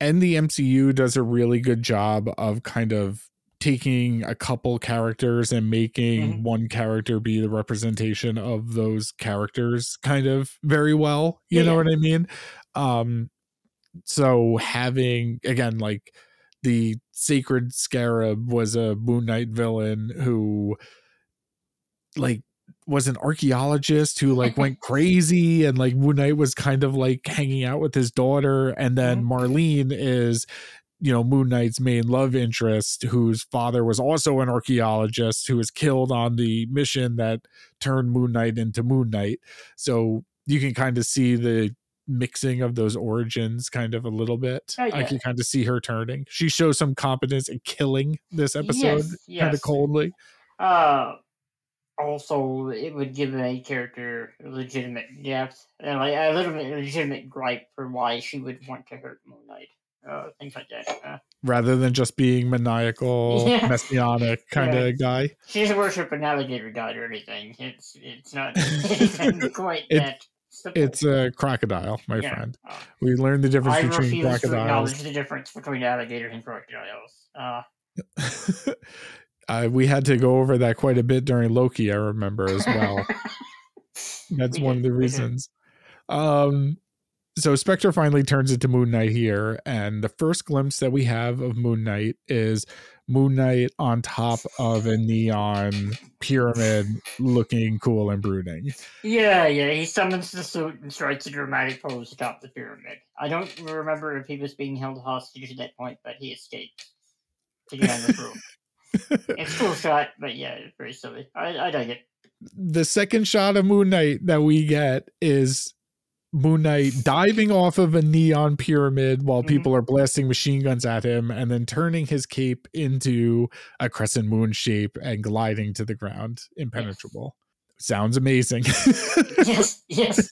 It wasn't too bad.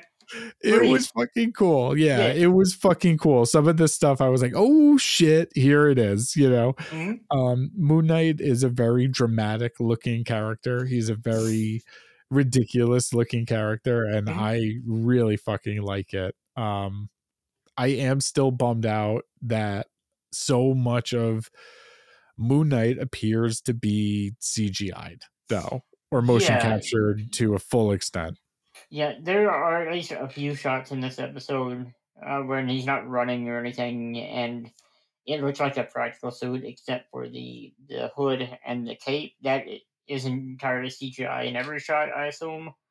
Uh, I can understand the need for that with the the hood, since you want it to have a dramatic look each time, and hoods don't really work like that in reality.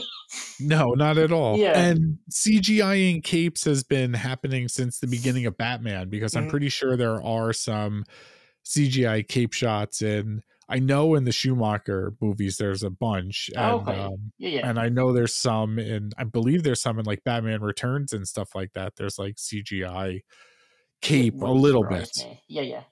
As early as that, they've been using that kind of technology, Mhm. you know. Yeah, the uh, the body of this suit looks like it. It's not like they're wrapped completely around him, so I don't understand why they're not using it more. It it looks like just a chest plate, and then yeah, I can see how it's put together a little bit more. Uh, Moon Knight is dispatching people with no mercy, throwing moonarangs through their heads and pummeling them into what would be a pulpy mess. Um, stuff that I'm saying out loud that sounds amazing. Um, yeah. and it does look cool, but and I hate to sound like a heartless monster. I kind of wish it was a little bloodier and more graphic and harder I- hitting. don't mind sounding like a complete monster. I do wish it was a little bloodier. Not it doesn't have to be like Shogun assassin arterial sprays everywhere or anything, but yeah, just people bleed when you stab them. It's what happens. It's uh, to not Yeah. depict that even a little bit is reckless. Yeah, and you're a character who like being portrayed as someone who's cool with dispatching people Mhm. with moonarangs to the neck, which is slicing someone's neck open. You know what I mean? Yeah, Um, you are killing people with your bare hands right up against them with no mercy whatsoever. Mhm. Um, for there not to be any blood as a residual of this makes it feel very, you know, how we used to get Wolverine back in the day. Yeah, and, you know, you'd see him dispatching people and you're like, how is this happening? The guy's power is he grows claws and he gets stabbed. You know what I mean? that's very true. Very true. and there's no blood on Moon Knight here either. When like you know Chekhov's um javelin match, yeah, uh, yeah. We see shirtless dudes with javelins fighting uh Moon Knight, stabbing him. Well, actually, All the way through. Yeah, yeah. They they literally pin him to the ground. yeah, it's Yeah. not Mark's fault that Moon Knight gets stabbed because halfway through this fight, Steven Grant starts being a pussy and Mhm. says like, "Let me take over. I'll talk them out of it." And Yeah. then he does his whole like time out, everyone chill the f out, like trying, you know, the Marvel. Now I sound like a fucking neckbeard, Yeah. man. Now I sound like a Yeah, yeah, neckbeard. yeah. the Marvel, Marvel, baby stuff. Yeah. they really Disneyfied this thing. yeah, yeah. know? They gave me a version of Mr. Knight that just sucks. Eh, he looks kind of cool. Well, he does look cool, but I don't like this version of Mr. Knight at all. Uh, Are you doubting that we're gonna get our Warren Ellis, Mister Knight, Moon Knight number five? yeah, raid? yeah. I don't.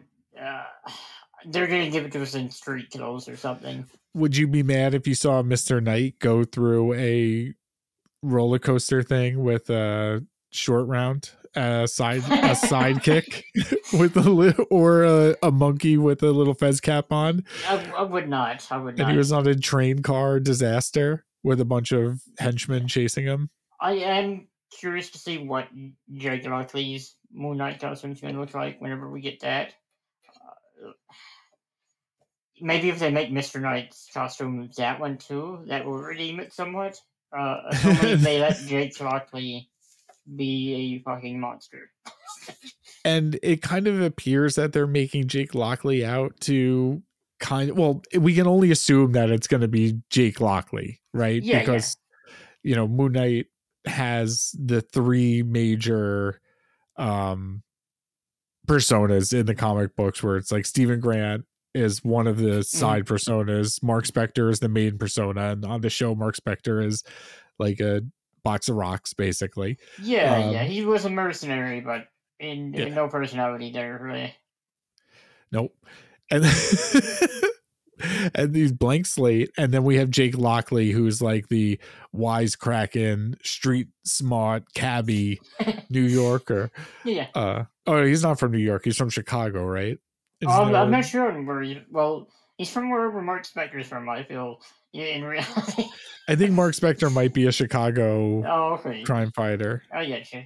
so Chi Town, what up, I guess. But uh Jake appears to be our mysterious uh third persona at the end of the day. And maybe the show will completely redeem itself in terms of the bloodless and the violence and Mhm. stuff like that. You know what I mean? And they're teeing everything up to this Jake Lockley reveal because I think I told you before, uh, Marvel boss Kevin Feige has said that the show is going to get really violent, and he's quoted as saying how it's been fun to work with Disney Plus and see the boundaries shifting on what we're able to do. There are moments when Moon Knight is wailing on another character, and it's loud and it's brutal, and the knee jerk reaction is to say, "We're going to pull up, we're going to pull back on this, right?" No, we're not pulling back. There's a tonal shift, and this is a totally different thing. This is Moon Knight. So I'm assuming we're gonna see some like in the Yeah. first episode, right? When fucking Mark woke up and he was like holding like an eyeball pretty Yeah, yeah. much or something. Like well, yeah, the, str- the was covered in blood. Oh yeah, yeah, whatever. It was brutal. It, that, like I want to see that. I want to see Mhm. that happen. You know.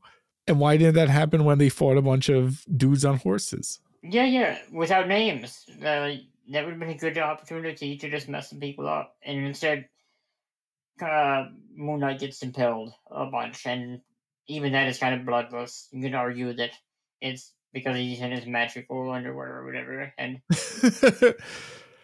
what if I took away your magical underpants, yeah, yeah. Eddie? I keep wanting to call him Eddie. Uh, yeah, yeah. Uh, I don't know. Uh, hopefully we do get to see something there next After, uh, episode. For God's sake. please, please. Well, we do. We'll get to it towards the end. Famous last words on the podcast are we're, we'll get to it eventually, right? Mhm. um pretty much we know that we're not getting any moon knight next week by the end of this thing There's an argument. Uh, there's a possibility that we won't. Uh, yeah. Unless it's like a flashback or something like that. If they do the full origin, maybe. maybe Yeah. yeah maybe they'll do episode four the origin Mhm. but i still want to see moon knight fucking wailing some ass and then having some actual consequence this thing feels kind of weightless and kind of bloodless and kind of toneless when Mhm. the action starts up and that's a bummer because sometimes that stylization and that action stuff is what sets something apart from being good to great and Mhm. the show doesn't have that stylistically for me yet Yeah. you yeah. know what i mean Uh, it doesn't- even outside of the violence, uh, like Daredevil, none of the action here is as good as the worst action scene in the Daredevil Netflix series. Uh, 100% yeah. and I think a lot of what the Daredevil show was capable of doing that this show isn't capable of doing is having some eyes off of it during production Mhm. and uh not let them you know be all over them and have it end up be this kind of generic thing like i think that show kind of benefited from a little bit less oversight and letting its creators kind of like run with it Yeah, yeah. where this show just feels very by the numbers, like ticking things off. You know Mhm. what I mean? Yeah, I'll Um, give him a little bit of a pass because I know Moon Knight isn't an easy character to adapt well because of how ridiculous and complicated it is, kind of. But at a certain point, I don't, I don't think it's a justification for having lame action. No, and they have it set up like um story beat wise, and maybe that's um harbored a lot on the the actors and how they're doing with the story that they're they're given, but like they are selling the audience on like who Moon Knight is, what the deal is with Mark, what the deal Mhm. is with Steven, and they're doing a great job with that. Like it's just if they sold it on this action, it would go from being you know a good show being well acted to this great thing where oh even the in between stuff is fucking sick like there's no memorable action in this for me there is some really memorable imagery and i'm not going to complain about seeing yeah. moon knight on a giant neon fucking pyramid you know we're Yes. diving into a moon thing Yeah. you know Moon Knight's also a higher stakes character here than he is in the comics mostly. And he's not a street level hero as much here. no he's saving half the world right now he's on Yeah. a big doctor strange mission And that's he's uh, imagining this whole thing, in which they can't. If they're going to do that, they should have done pull that rug out from under him sooner. Probably. yeah Uh, that's going to be very disappointing. Yeah. this guy just ends up being like the warden at like whatever mental institution he's at. Yeah. Maybe they will do that. And touche Marvel if you do that halfway through and the show does take that that flip from solid to weird because Mhm. even the weird like uh you and i have talked about shows like um legion you know Yes. noah hawley's legion and i think that show much like daredevil probably benefited from having a little less oversight on top of it than disney plus has and they were able to get really weird but build something really fucking cool you know by the end of it Yeah, I can't say that Legion is really much like the comic at all, but it probably for the be. best Yeah, yeah, oh yeah, yeah. I I know you are not a fan of the character of Legion. I can't say I blame you. It is, uh, he's just there. Legion makes me laugh and think of a funny period of X Men and a very funny particular cover of like Legion, kind of looking like Beavis and Butthead, like hunched over and like having the really big hair and I know just, exactly what you're talking about. Yeah. yeah, Yeah, that's kind of what I think of too. Uh, yeah, and I just think of just like oh, Legion, Legion's such a silly character, and Mhm. now he's one of the X Men not allowed on uh Krakoa. Krakoa. Yeah. Yeah. Yeah. Because they have like no uh telepaths pretty much except for X and and uh Mean Gene. Um one of my uh favorite parts of this episode is um well actually Midnight Man gets on his horse and goes to like joust with uh Moon Knight and he rescues the girl instead of getting him. But before disappearing on his horse in a cloud of smoke, uh Moon Knight gets him with a thing with a moonerang. So you're like, oh, is Midnight Man dead or is he alive? And um to hammer home the midnight thing, this I really did like was uh they're like, we gotta get to the desert and something the star map thing and uh as they're walking away and on to their next uh, Tomb Raider adventure, um, you see Khonshu on top of a bell tower striking midnight and him saying like tick tock, Mark Yes. Spector, Yeah, tick yeah, tock. You you caught more of this than I did, in that I just thought it was funny. that he was saying TikTok while standing on a clock. It was very on the nose and silly. Very Uh, silly. Yeah, yeah, but you made the connection with it being midnight and the Midnight Man and all of that. Which, yeah, yeah, it was a Br- catch. Bravo, bravo, fucking Marvel. Like that is a very funny thing, and I do like seeing an Egyptian god being witty and saying Mhm. puns of the guy's, you know, name on top of a clock. That is uh definitely in my bag. I was very happy. at that Khonshu entire is all about the showmanship. Yes. He's a big drama mama, and I appreciate it. I do like Khonshu more and more as Mhm. it goes. Um, he's just, I, I agree with you there. Like Steven Grant is growing more annoying to me, but Khonshu was kind of going the opposite way, where I wasn't completely sold on his voice actor, uh, Mhm. and then it's kind of just growing on me more and more. So it's good. yeah it's um getting progressively sillier and bigger too Mhm. with khonshu like khonshu's kind of ramping up to like kind of being gandalfy every once in a while you know what i mean Mhm. where he's just kind of this crazy wizard bird thing yeah. just kind of floating around being silly um and i do appreciate all that um mark and layla take the stolen like sarcophagus flesh with the star chart uh that they stole from the tomb out to the desert to like tape it together and make a constellation so they can learn where Ammit's tomb is, right? They stole the skin of a sacred magi Well, I don't know if a- skin or just like his burial wrappings or something. It, yeah. Yeah. So something they had to priceless. Yeah, so yeah, they had to steal something from an ancient magi's tomb to find out uh, what the star chart is, so they can coordinate the ancient burial place of a crocodile god or something like that. That's what's going on in this story, which all sounds great on paper, by the way. Yeah. Um, and um, this is where part of me thinks did Steven Grant get created by Mark? Um, like was Steven Grant always there with Mark? And um, is that why Mark is like attracted to Layla and all this Egypt stuff? You know what I mean? Or did all this Layla and Egypt stuff create Steven Grant later on in life so he would be better in situations like this and just be Yeah, like yeah. the convenient guy who knows everything about exactly what I they're doing? I think it's that. I, I think that after Mark had to, uh, well, I guess they were together with Steven in the picture in some capacity, but it just seemed like the the part of him that most connected with her, I guess, formed his Yeah. own identity, and Yeah. apparently knows more than her since she explains stuff to Layla in this scene, which is kind of weird to me, but whatever. Yeah. He man mansplains her the stars. yeah, yeah. it- Yeah. Uh, Is he the um the jock that joined the drama club to get laid or the drama kid who got jacked to play football to get laid? You know what I mean? Who can say? Chicken Uh, or the egg.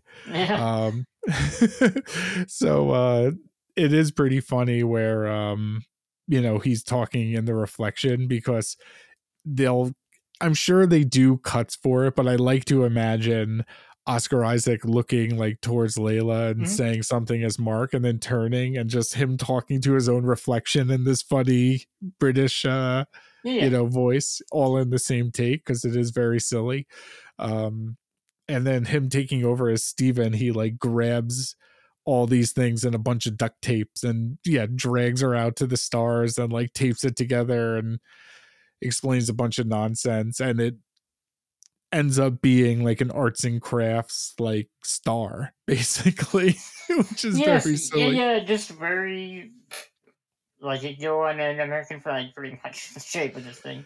yeah Uh-huh.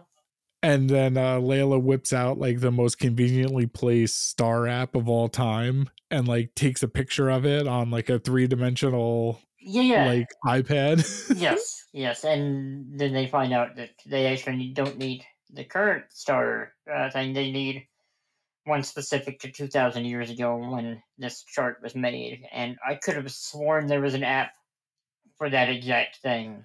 there has to be. There has to thing to be start on any given night in history. Yeah, I'm. I could have swore I read something about that, but there has to be if not an app, there has to be like a human being or someone with the Mhm. mental capacity out there to know what the stars look like from a very specific place in the world at a very specific point Yes. in history and they would be able to use all this crazy scientific research and have to do all this complicated math to figure out exactly what those stars are and then to replicate them on some sort of digital surface and project it back at you in an entertainment fashion it would take a genius or an app to uh to do that. Um we're lucky that on this world we have uh the one jimmy james cameron himself who did this exact thing Yes, for the movie yes. titanic. Um as uh the ocd guy he was he needed the stars to match perfectly where Leo Dio's dreamy eyes were drifting off into space, looking up at the stars, thinking of Kate Winslet yelling at him and Mhm. teaching him how to use forks, which is like the first like 20, 30 minutes of that movie. Um, and I couldn't help but think like they're, you know, what the fuck here? You know what I mean? Like it did make me think of Titanic like Yeah, right well, away. I know it did. I, and I knew it was going to make you think of that. And like, whenever I saw the scene, I said, "Oh, well, John's not gonna have to work hard at all to bring up James Cameron this week." You know, I mean, I mean, we got um, you know, Avatar two coming out later on and there the were year. avatars here, so you, you could have branched off from that scene too, I guess. Yeah, yeah, Yeah. We we previously got to bring up avatars in the last one, so they are making it easier for us to bring out. uh Maybe because the next, uh the first avatar was in the trees, and the second one's going to be underwater. Maybe the third one will be the sand, and James Cameron will master the he'll upgrade sand tech from Stephen Sommers. CGI'd baby faces in sand Yes. to to like actual sand people like walking around and Are talking. No, no, no, like CGI'd sand people who live out in the sand, much like the uh the tribes in Titanic. He'll do the same thing for sand that he did for trees and he's Mhm. about to do for water and change everything. But uh Khonshu's solution for this rather than like you know invent a mathematician personality inside of uh Steven maybe Khonshu created Steven in this fractured brain to help Mark out in these uh these eventful situations and he's been taking advantage of uh this fractured personality to create things that are conveniently placed at certain Yeah. places in time. I don't know. He doesn't seem to like Steven much. He has about the same opinion of him that I do. Maybe Jake is the personality that yeah. Yeah. But uh Steven is convenient for all these things. But their solution for for remembering these things is um them literally saying out loud, Oh, I wonder what the stars were like on that night. And Khonshu saying, I remember the stars on that night. I remember them on every night. And then being really dramatic and like wandering into the desert and telling uh Steven Grant to do as I do. And them like doing a magic uh Hand Like wavy hand thing. dance. Yeah, yeah. It's a it's a really cool shot, really. I I assume they spent some money here too. Uh, I, I Mhm. don't know that it's that expensive, but whatever. Uh, it was very funny. Um, and I'm curious if that was actually Oscar Isaac in any of this stuff, or it was just you know his voice, like him in a uh, a booth while they had him for Spider Man saying stuff, you know, and Yeah, having him do two things at the same time for him, you know. Like so much of the stuff with any mask on during this show. I wonder how much Oscar Isaac was actually there for any of it, because some of it is very silly no, yeah, yeah. um him turning back the stars to this perfect time allows for Layla to like sync her her digital iPad thing up with the star charts and like figure out like oh I triangulated on Where Ammit's is at. tomb. Yeah. yeah now we know and we can go on to our next tomb raider mission like bust open the tomb and maybe ride a railroad cart with a monkey and a hat with like a little mets hat on you know screaming about uh no small potatoes um um but it uh winds Khonshu up in uh in god jail because it's like pissing the the other gods up Mhm. like off so much they're already in their xena chamber doing like a magic hand dance like with their Oh, yeah. their eyes with the Raiden blue like chanting Kali Ma already you know yeah, yeah, yeah. They were they were ready to go. They had the Unimind all powered up, and yeah. I would have rather a movie about these gods than the Eternals you know I I don't know. That that's tough. That's tough. If they gave them the actual god voice, then yes, yes.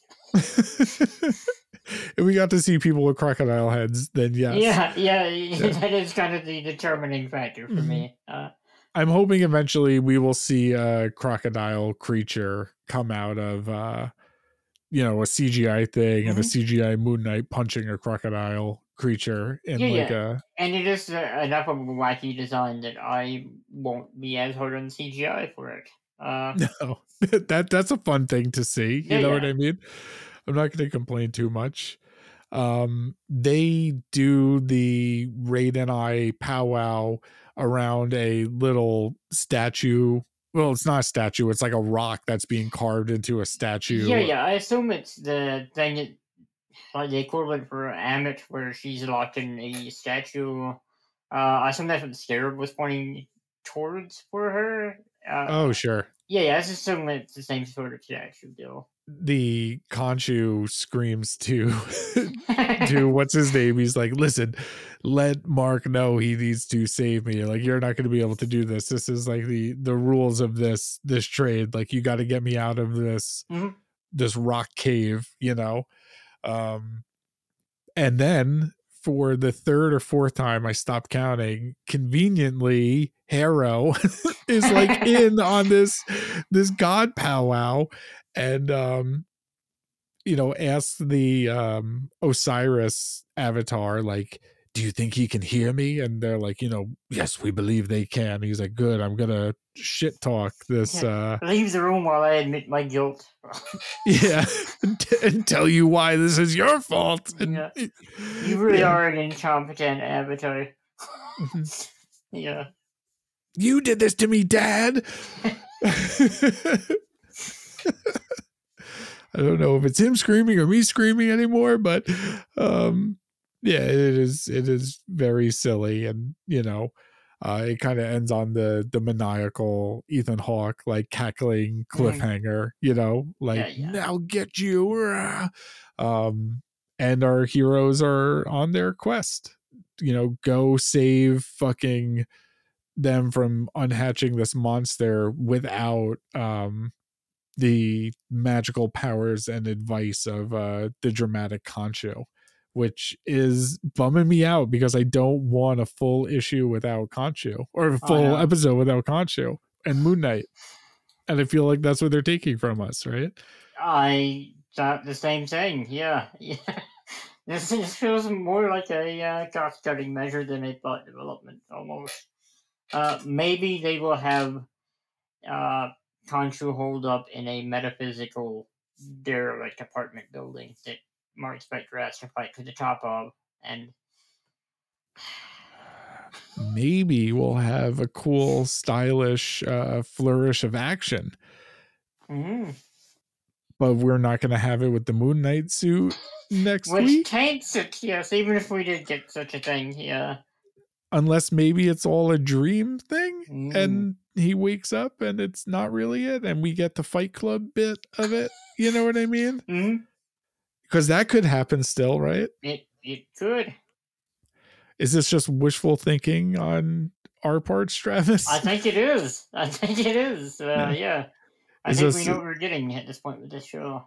yeah I, I have a feeling too um do you have anything else that you want to say about the plot and breaking down anything on the episode or do you want to wrap up with the final thoughts on the episode and our overall rating What's your final thoughts? okay Tell us how you really feel. Let's rate this.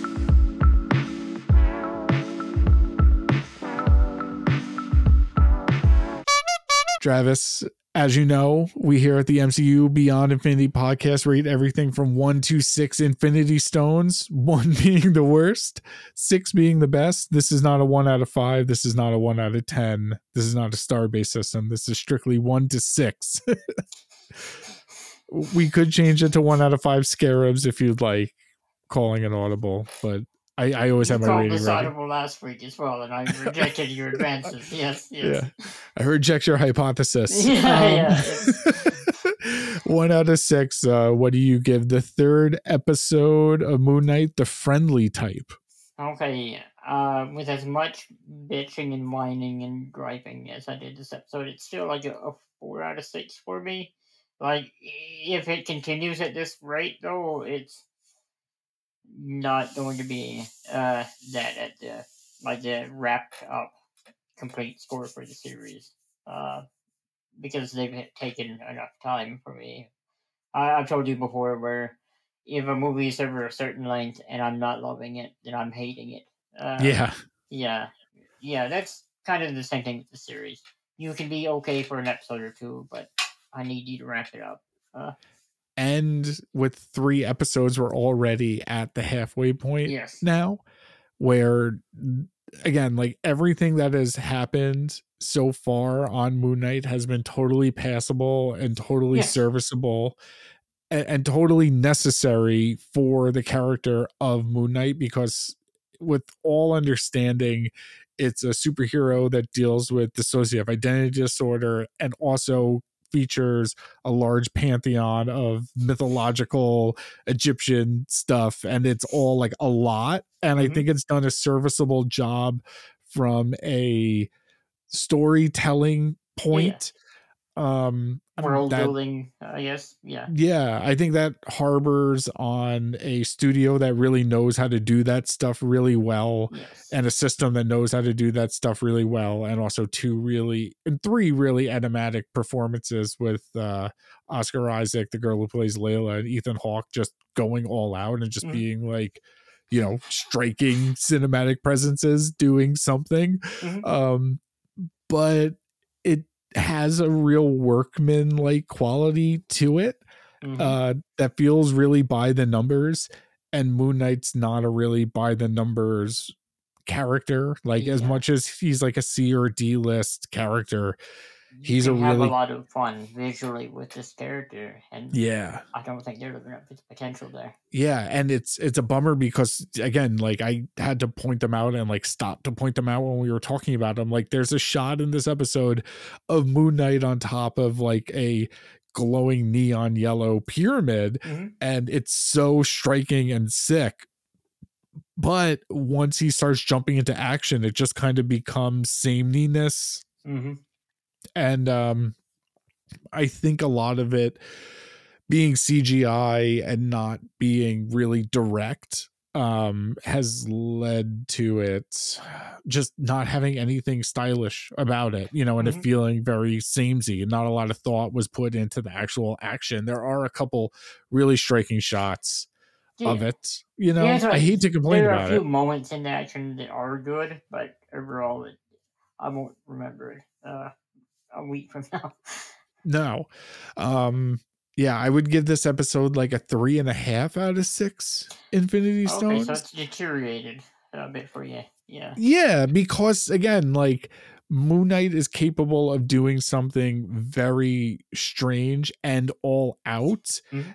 Um and and again, like the story has been complicated and and crazy, you know, and and yeah. it's doing a very good job, like, you know, telling a complicated and crazy story about a guy with a mental illness who is dealing with all this crazy mythological god stuff, but you could do something very zany and and nuts and bonkers. Yeah, yeah. Like we've too. complained about the lack of blood, but that's not the only way you can do Moon Knight. You can go like with Jeff Lemire's take, where it's trippier and yeah, trippier and weird and yeah, and and Marvel Television isn't scared to do trippy and weird, as Mhm. we've seen with like you know, yeah, Wandavision didn't end up being like trippy and weird for the whole thing. It turned into a Marvel yeah. fight scene for the last episode, but like they experimented a little bit there, and they experimented a little bit in the storytelling for like Loki, and um, Well, And what's a- Hawkeye, the action scenes in Hawkeye had more artistic flourish. yeah exactly when they were just trying to do a straight ahead you know like shane black um lethal weapon style like romp of an action like those hawkeye scenes like were executed with very direct purpose and like i think of like the the car scene with the arrows like the fake one Yeah, yeah. take yeah that was awesome you know Mhm. and it wasn't a lot of like people punching you know it's just charismatic stuff happening and it's just being shot really well and this hasn't had like a lick of that yet Mm. like a lick of that yet and it hasn't had a lick of the bizarre like storytelling and like meta kind of fuck with you stuff that the first Oh, four yeah. episodes of WandaVision had five episodes of WandaVision had you know what i mean um it just kind of is stuck in the marvel sameness that i hope they break a little bit for just even if it's like two episodes of just like something strange you Yeah, know i i would be happy you know I agree. are we being cantankerous uh Old farts. uh, Let us know Old in the farts about this? below or in our Yeah, yeah. Uh, sound off on the facebook group if we're being cantankerous bastards about moon knight a thing that we just keep like half praising and half bashing yeah, you can love something, but also admit its flaws. Uh, yeah absolutely yeah you could love something and then fall asleep five minutes after you love it you know what i mean yeah, yeah. Yeah, you could live your life like that for fucking 36 years and just, you know, wake up one day screaming about it uh, Mhm. in a microphone. um, do you want to talk about a little bit of comic book and movie and news related stuff Sure, before we? sure.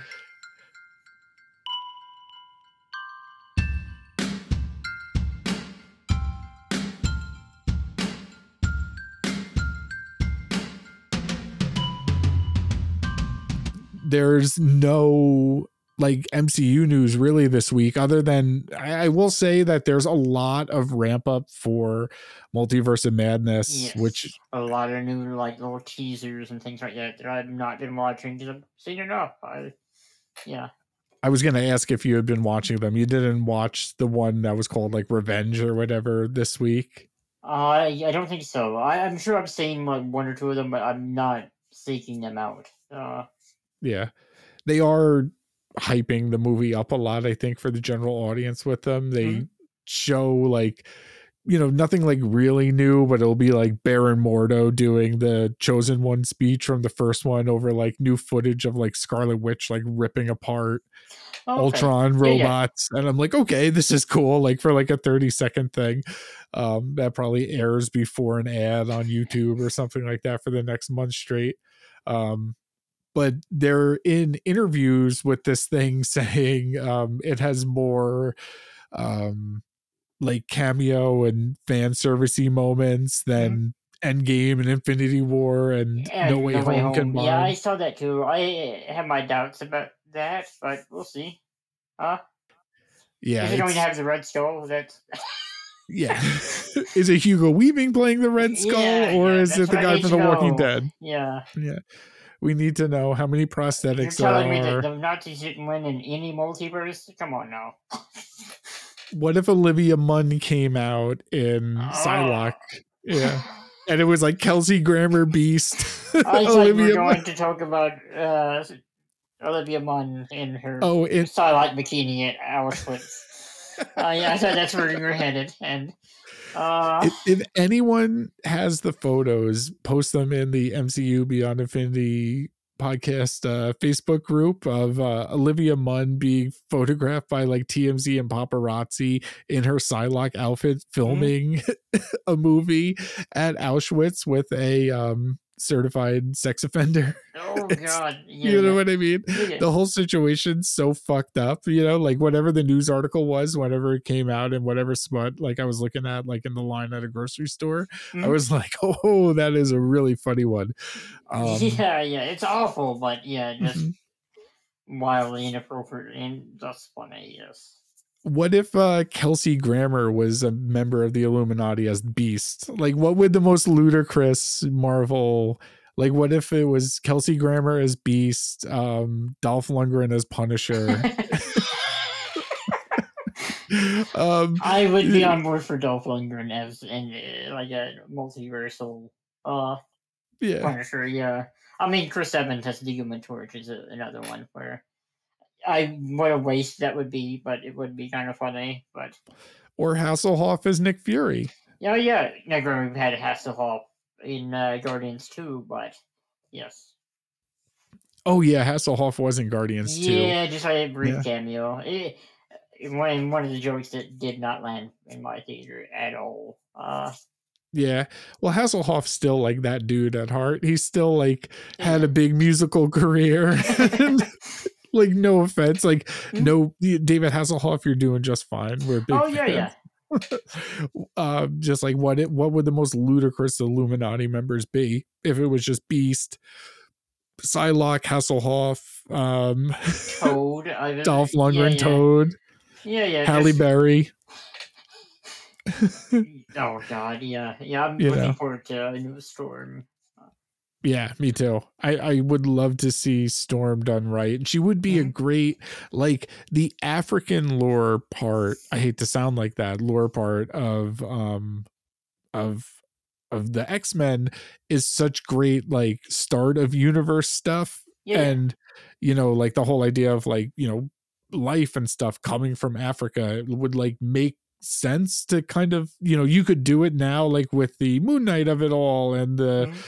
black panther of it all and stuff like that like storm would be a fucking sick character you know like um what's it called apocalypse would be a sick and easy character kang would be an easy thing to bring in here you know what i mean Oh, with yeah. moon knight They ever So- get uh, some of our Egyptian villains interacting, like uh, Kang is Rama Tut in Apocalypse, and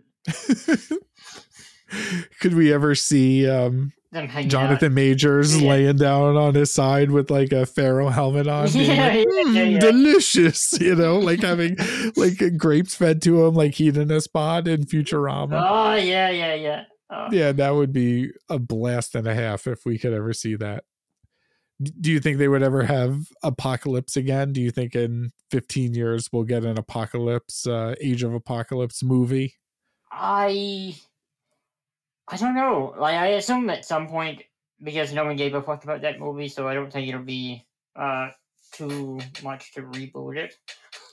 And I also think Mr. Sinister will be one of the Oh. earlier villains, and with the way he ties in with Apocalypse, it seemed like if you're gonna do Sinister, you have to do Apocalypse shortly after. of course but we need sinister so bad Yeah, like he's kind of like the biggest X Men villain that they haven't taken a crack at, despite them teasing him a bunch of times. they teased him for as like the big bad pretty much of the reboot X-Men of the second gen X-Men, the Fassbender fucking McAvoy X-Men, like that Yeah, whole yeah. second chapter of But Fox. he's teased in the in Deadpool two, like the orphanage was supposed to be one of his fucking things going on, and then He's teased New in Mutants. He was yeah, like they John Hamm to play him. yeah. So and he's teased in all the Logan movies too. And Yeah. Essex was the was the genetic facility of Weapon X and Apocalypse, Mhm. who like took his DNA and like sold it, oh yeah, right? I think so. I think so. It Uh, was all yeah, like he's Essex been- for it. like on the brink a bunch of times. He's like, got a cool look, so there's no reason, no reason to not do that. And you know why Sinister likes being bad to the bone? I'm afraid to ask why. Because he is bad to the bone. Mr. Sinister is bad because he has so much fun being bad. Oh yeah, And yeah. that is the only reason I- he is bad. I And he hope is the they best. do like how he's depicted in the John of X series. You say what you will about Jonathan Hickman's run on the X Men, but the sassy uh, gay Mister Sinister is fucking golden, and yeah, he is just like a ridiculous person who's so bored and does ridiculous, ridiculous yes, things. yeah. And there's like no purpose to the magic gemstone that he wears in his forehead other than it just being Well, that's what's fun about it. Like, yeah, they he's constantly comparing his costume to ridiculous with other characters who have similarly ridiculous costumes, like in the competition. Mhm. Yeah, yeah, it, it's very very fun. Uh, they have to make doors specifically for Mr. Sinister because his shoulder pads are just too wide to walk in. He has Oh, to yeah. walk into everything like sideways, like tilted because he can't just walk head on because it's just like his shoulder pads are too in bloom. yeah, yeah. To do I, I don't know how they would justify that look in live action, but if they're going to introduce him, I can go hard or go home. It's Yeah. uh, John Hamm would have been fun because Yeah, he yeah. goes hard. He, and he's a fun guy. Famed St. Louis Blues fan, John Hamm. yeah, yeah, Friend he would be a, a really good pick potentially. Uh, Yeah.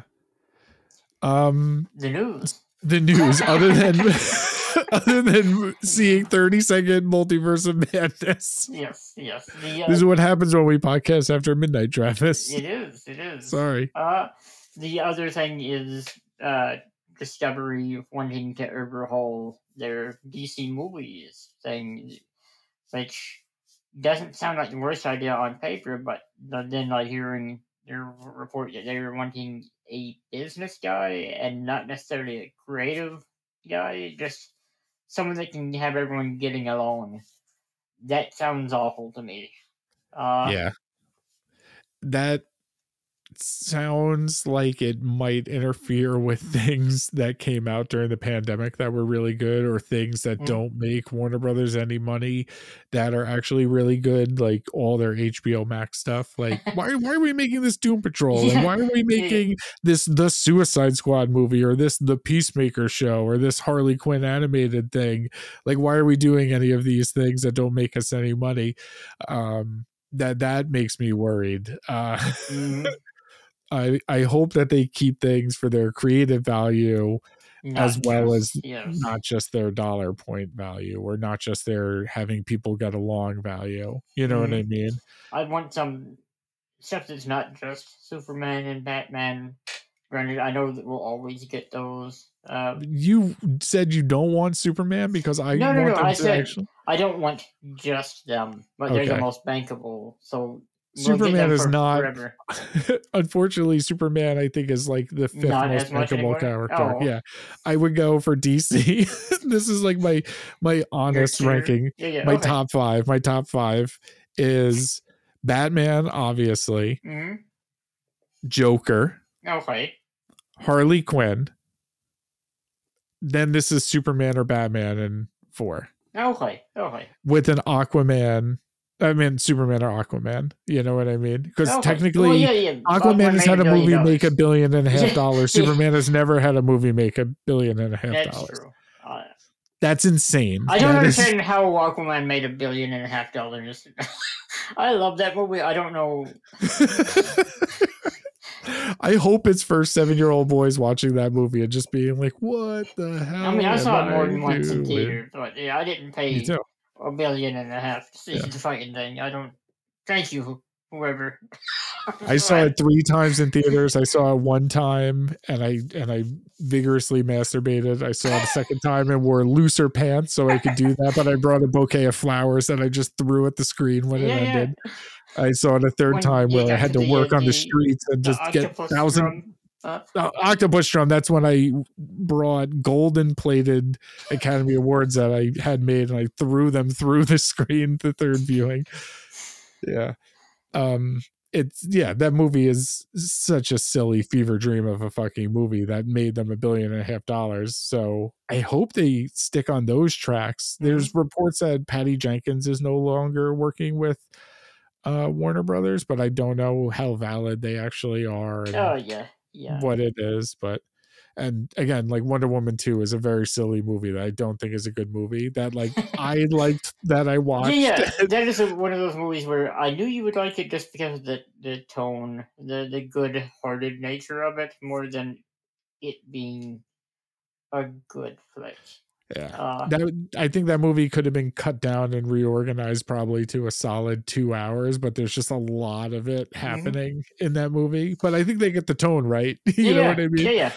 yeah um and i like to benefit patty jenkins with that tone and that was like her reason because i heard uh interview with her before that movie came out where she said you know i want the entire third act of this movie to be wonder woman explaining to some dude why something is a bad idea yeah. and just being like this motherly figure like listen to me like i'm telling you this is not right. You know aren't you better than this? And that guy being like you're right wonder woman i am better than this. And i was like you know that's kind of cool like get it patty jenkins for for that. That sounds right up my alley. And yes that happens at the end of this movie with a weird pedro pascal screaming but that is still a really fucking like long fucking movie with It like is, it and it's got the kitchen sink thrown into it in the worst way possible. Like there's like an Olympic like little Wonder Woman yeah, like yeah. cheating they scene. made her. Well, they wanted to make her choose between either the opening mole scene or the opening uh competition scene, and she fought for it and got both. And the studio should have won. Uh, Yeah. you gotta kill one of your darlings with that one. Uh, Yeah, because the mall scene's great and yeah, yeah. uh. I like the mall scene more than the, uh, the competition scene. Yeah, the competition scene made no sense because it was like you either cheat or you die. You know what I mean? Yeah, yeah. It it doesn't make sense narratively at all. Like there, it it seems to be setting up for something for later, and then it, it just doesn't really link up right. Uh, and then there's the whole like Gal Gadot was sexually assaulting some guy's body, but he looked like dreamy Chris Pine. So like we'll that part's like amazing to me because they're already using magic to fucking Mhm. do all this, so you can't Yes. just bring the guy back. Yeah, Yeah, yeah, they're using a magic wishing rock, is what they're using Yeah, in this movie. yeah, yeah. There are limits, I guess. yeah. Pedro Pascal screams like a used car salesman on television, and Mhm. it's a very, very silly thing. Um, but I do hope that this revamp saves certain things like yeah. Superman, and it turns you know franchises that haven't done so well like maybe a justice league movie but done by someone well with all these people would be good you know what i mean who knows you know Mhm. like i hope they take the right things and do the i hope they do the right thing and they make good movies i'm very concerned whenever i hear something like this because it sounds like oh boy you know we've been through this before yeah, yeah, yeah. this is how we got the this could be bad. Snyderverse. Yeah, yeah, yeah, exactly. Like this could be bad, and Warner Brothers has had like a string of bad luck over the past couple years, Mhm. and they're kind of like historically, you know, you know, I kind of shit on Warner, but historically, like Warner is a solid studio that's like put out good shit for hundred years. You know what I mean?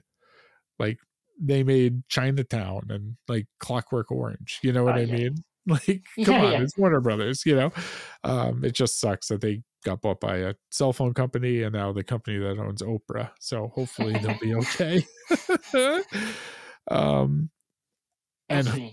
Yeah, we'll see. You know, all the stuff with the Flash too, and like that movie just further going down the rabbit hole of not actually existing I can't wait to see it. I, uh, I, who knows?